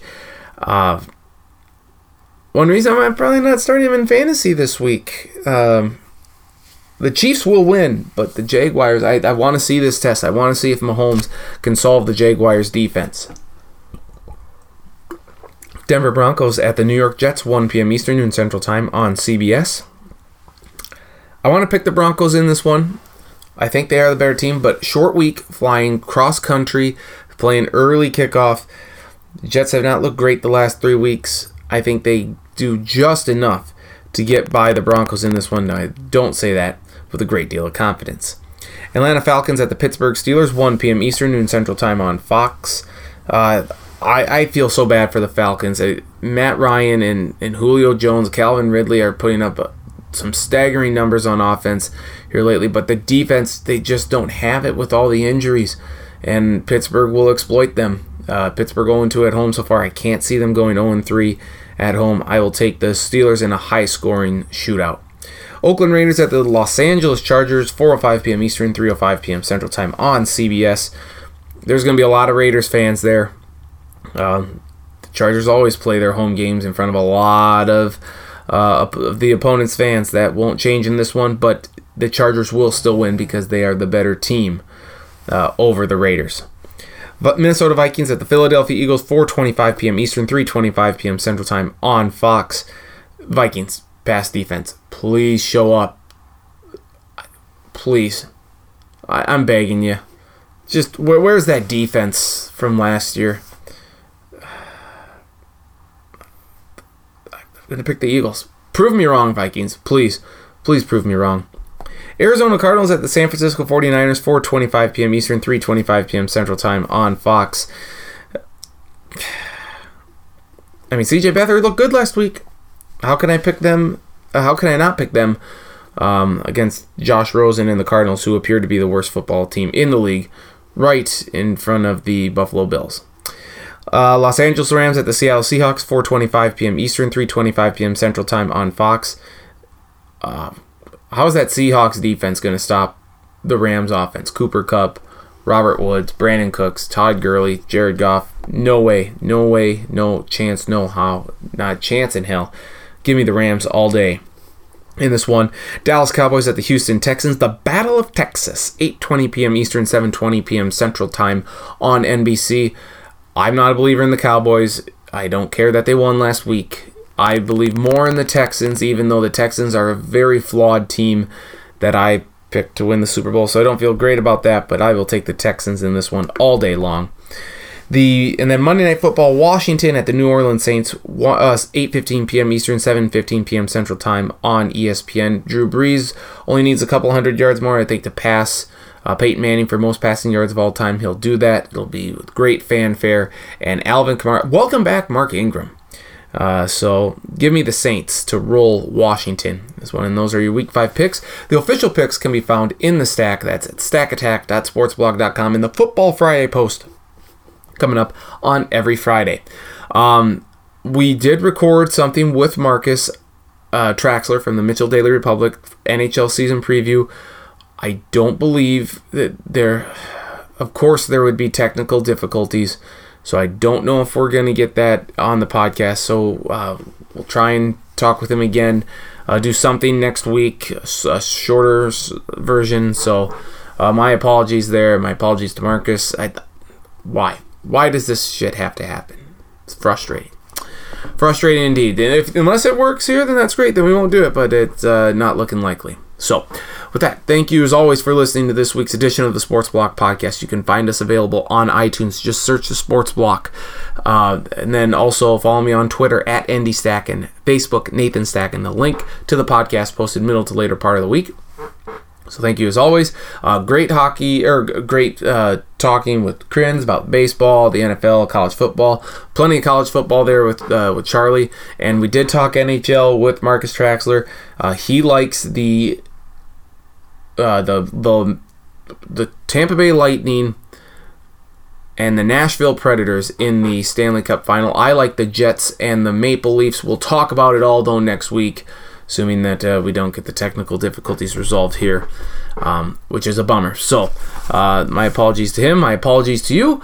But hopefully you liked the, uh, you enjoyed this week's edition of the Sports Block Podcast. Please join us again next week for another uh, fun-filled edition. Plenty of sports to talk about: baseball playoffs, NFL, hockey, and so much more here.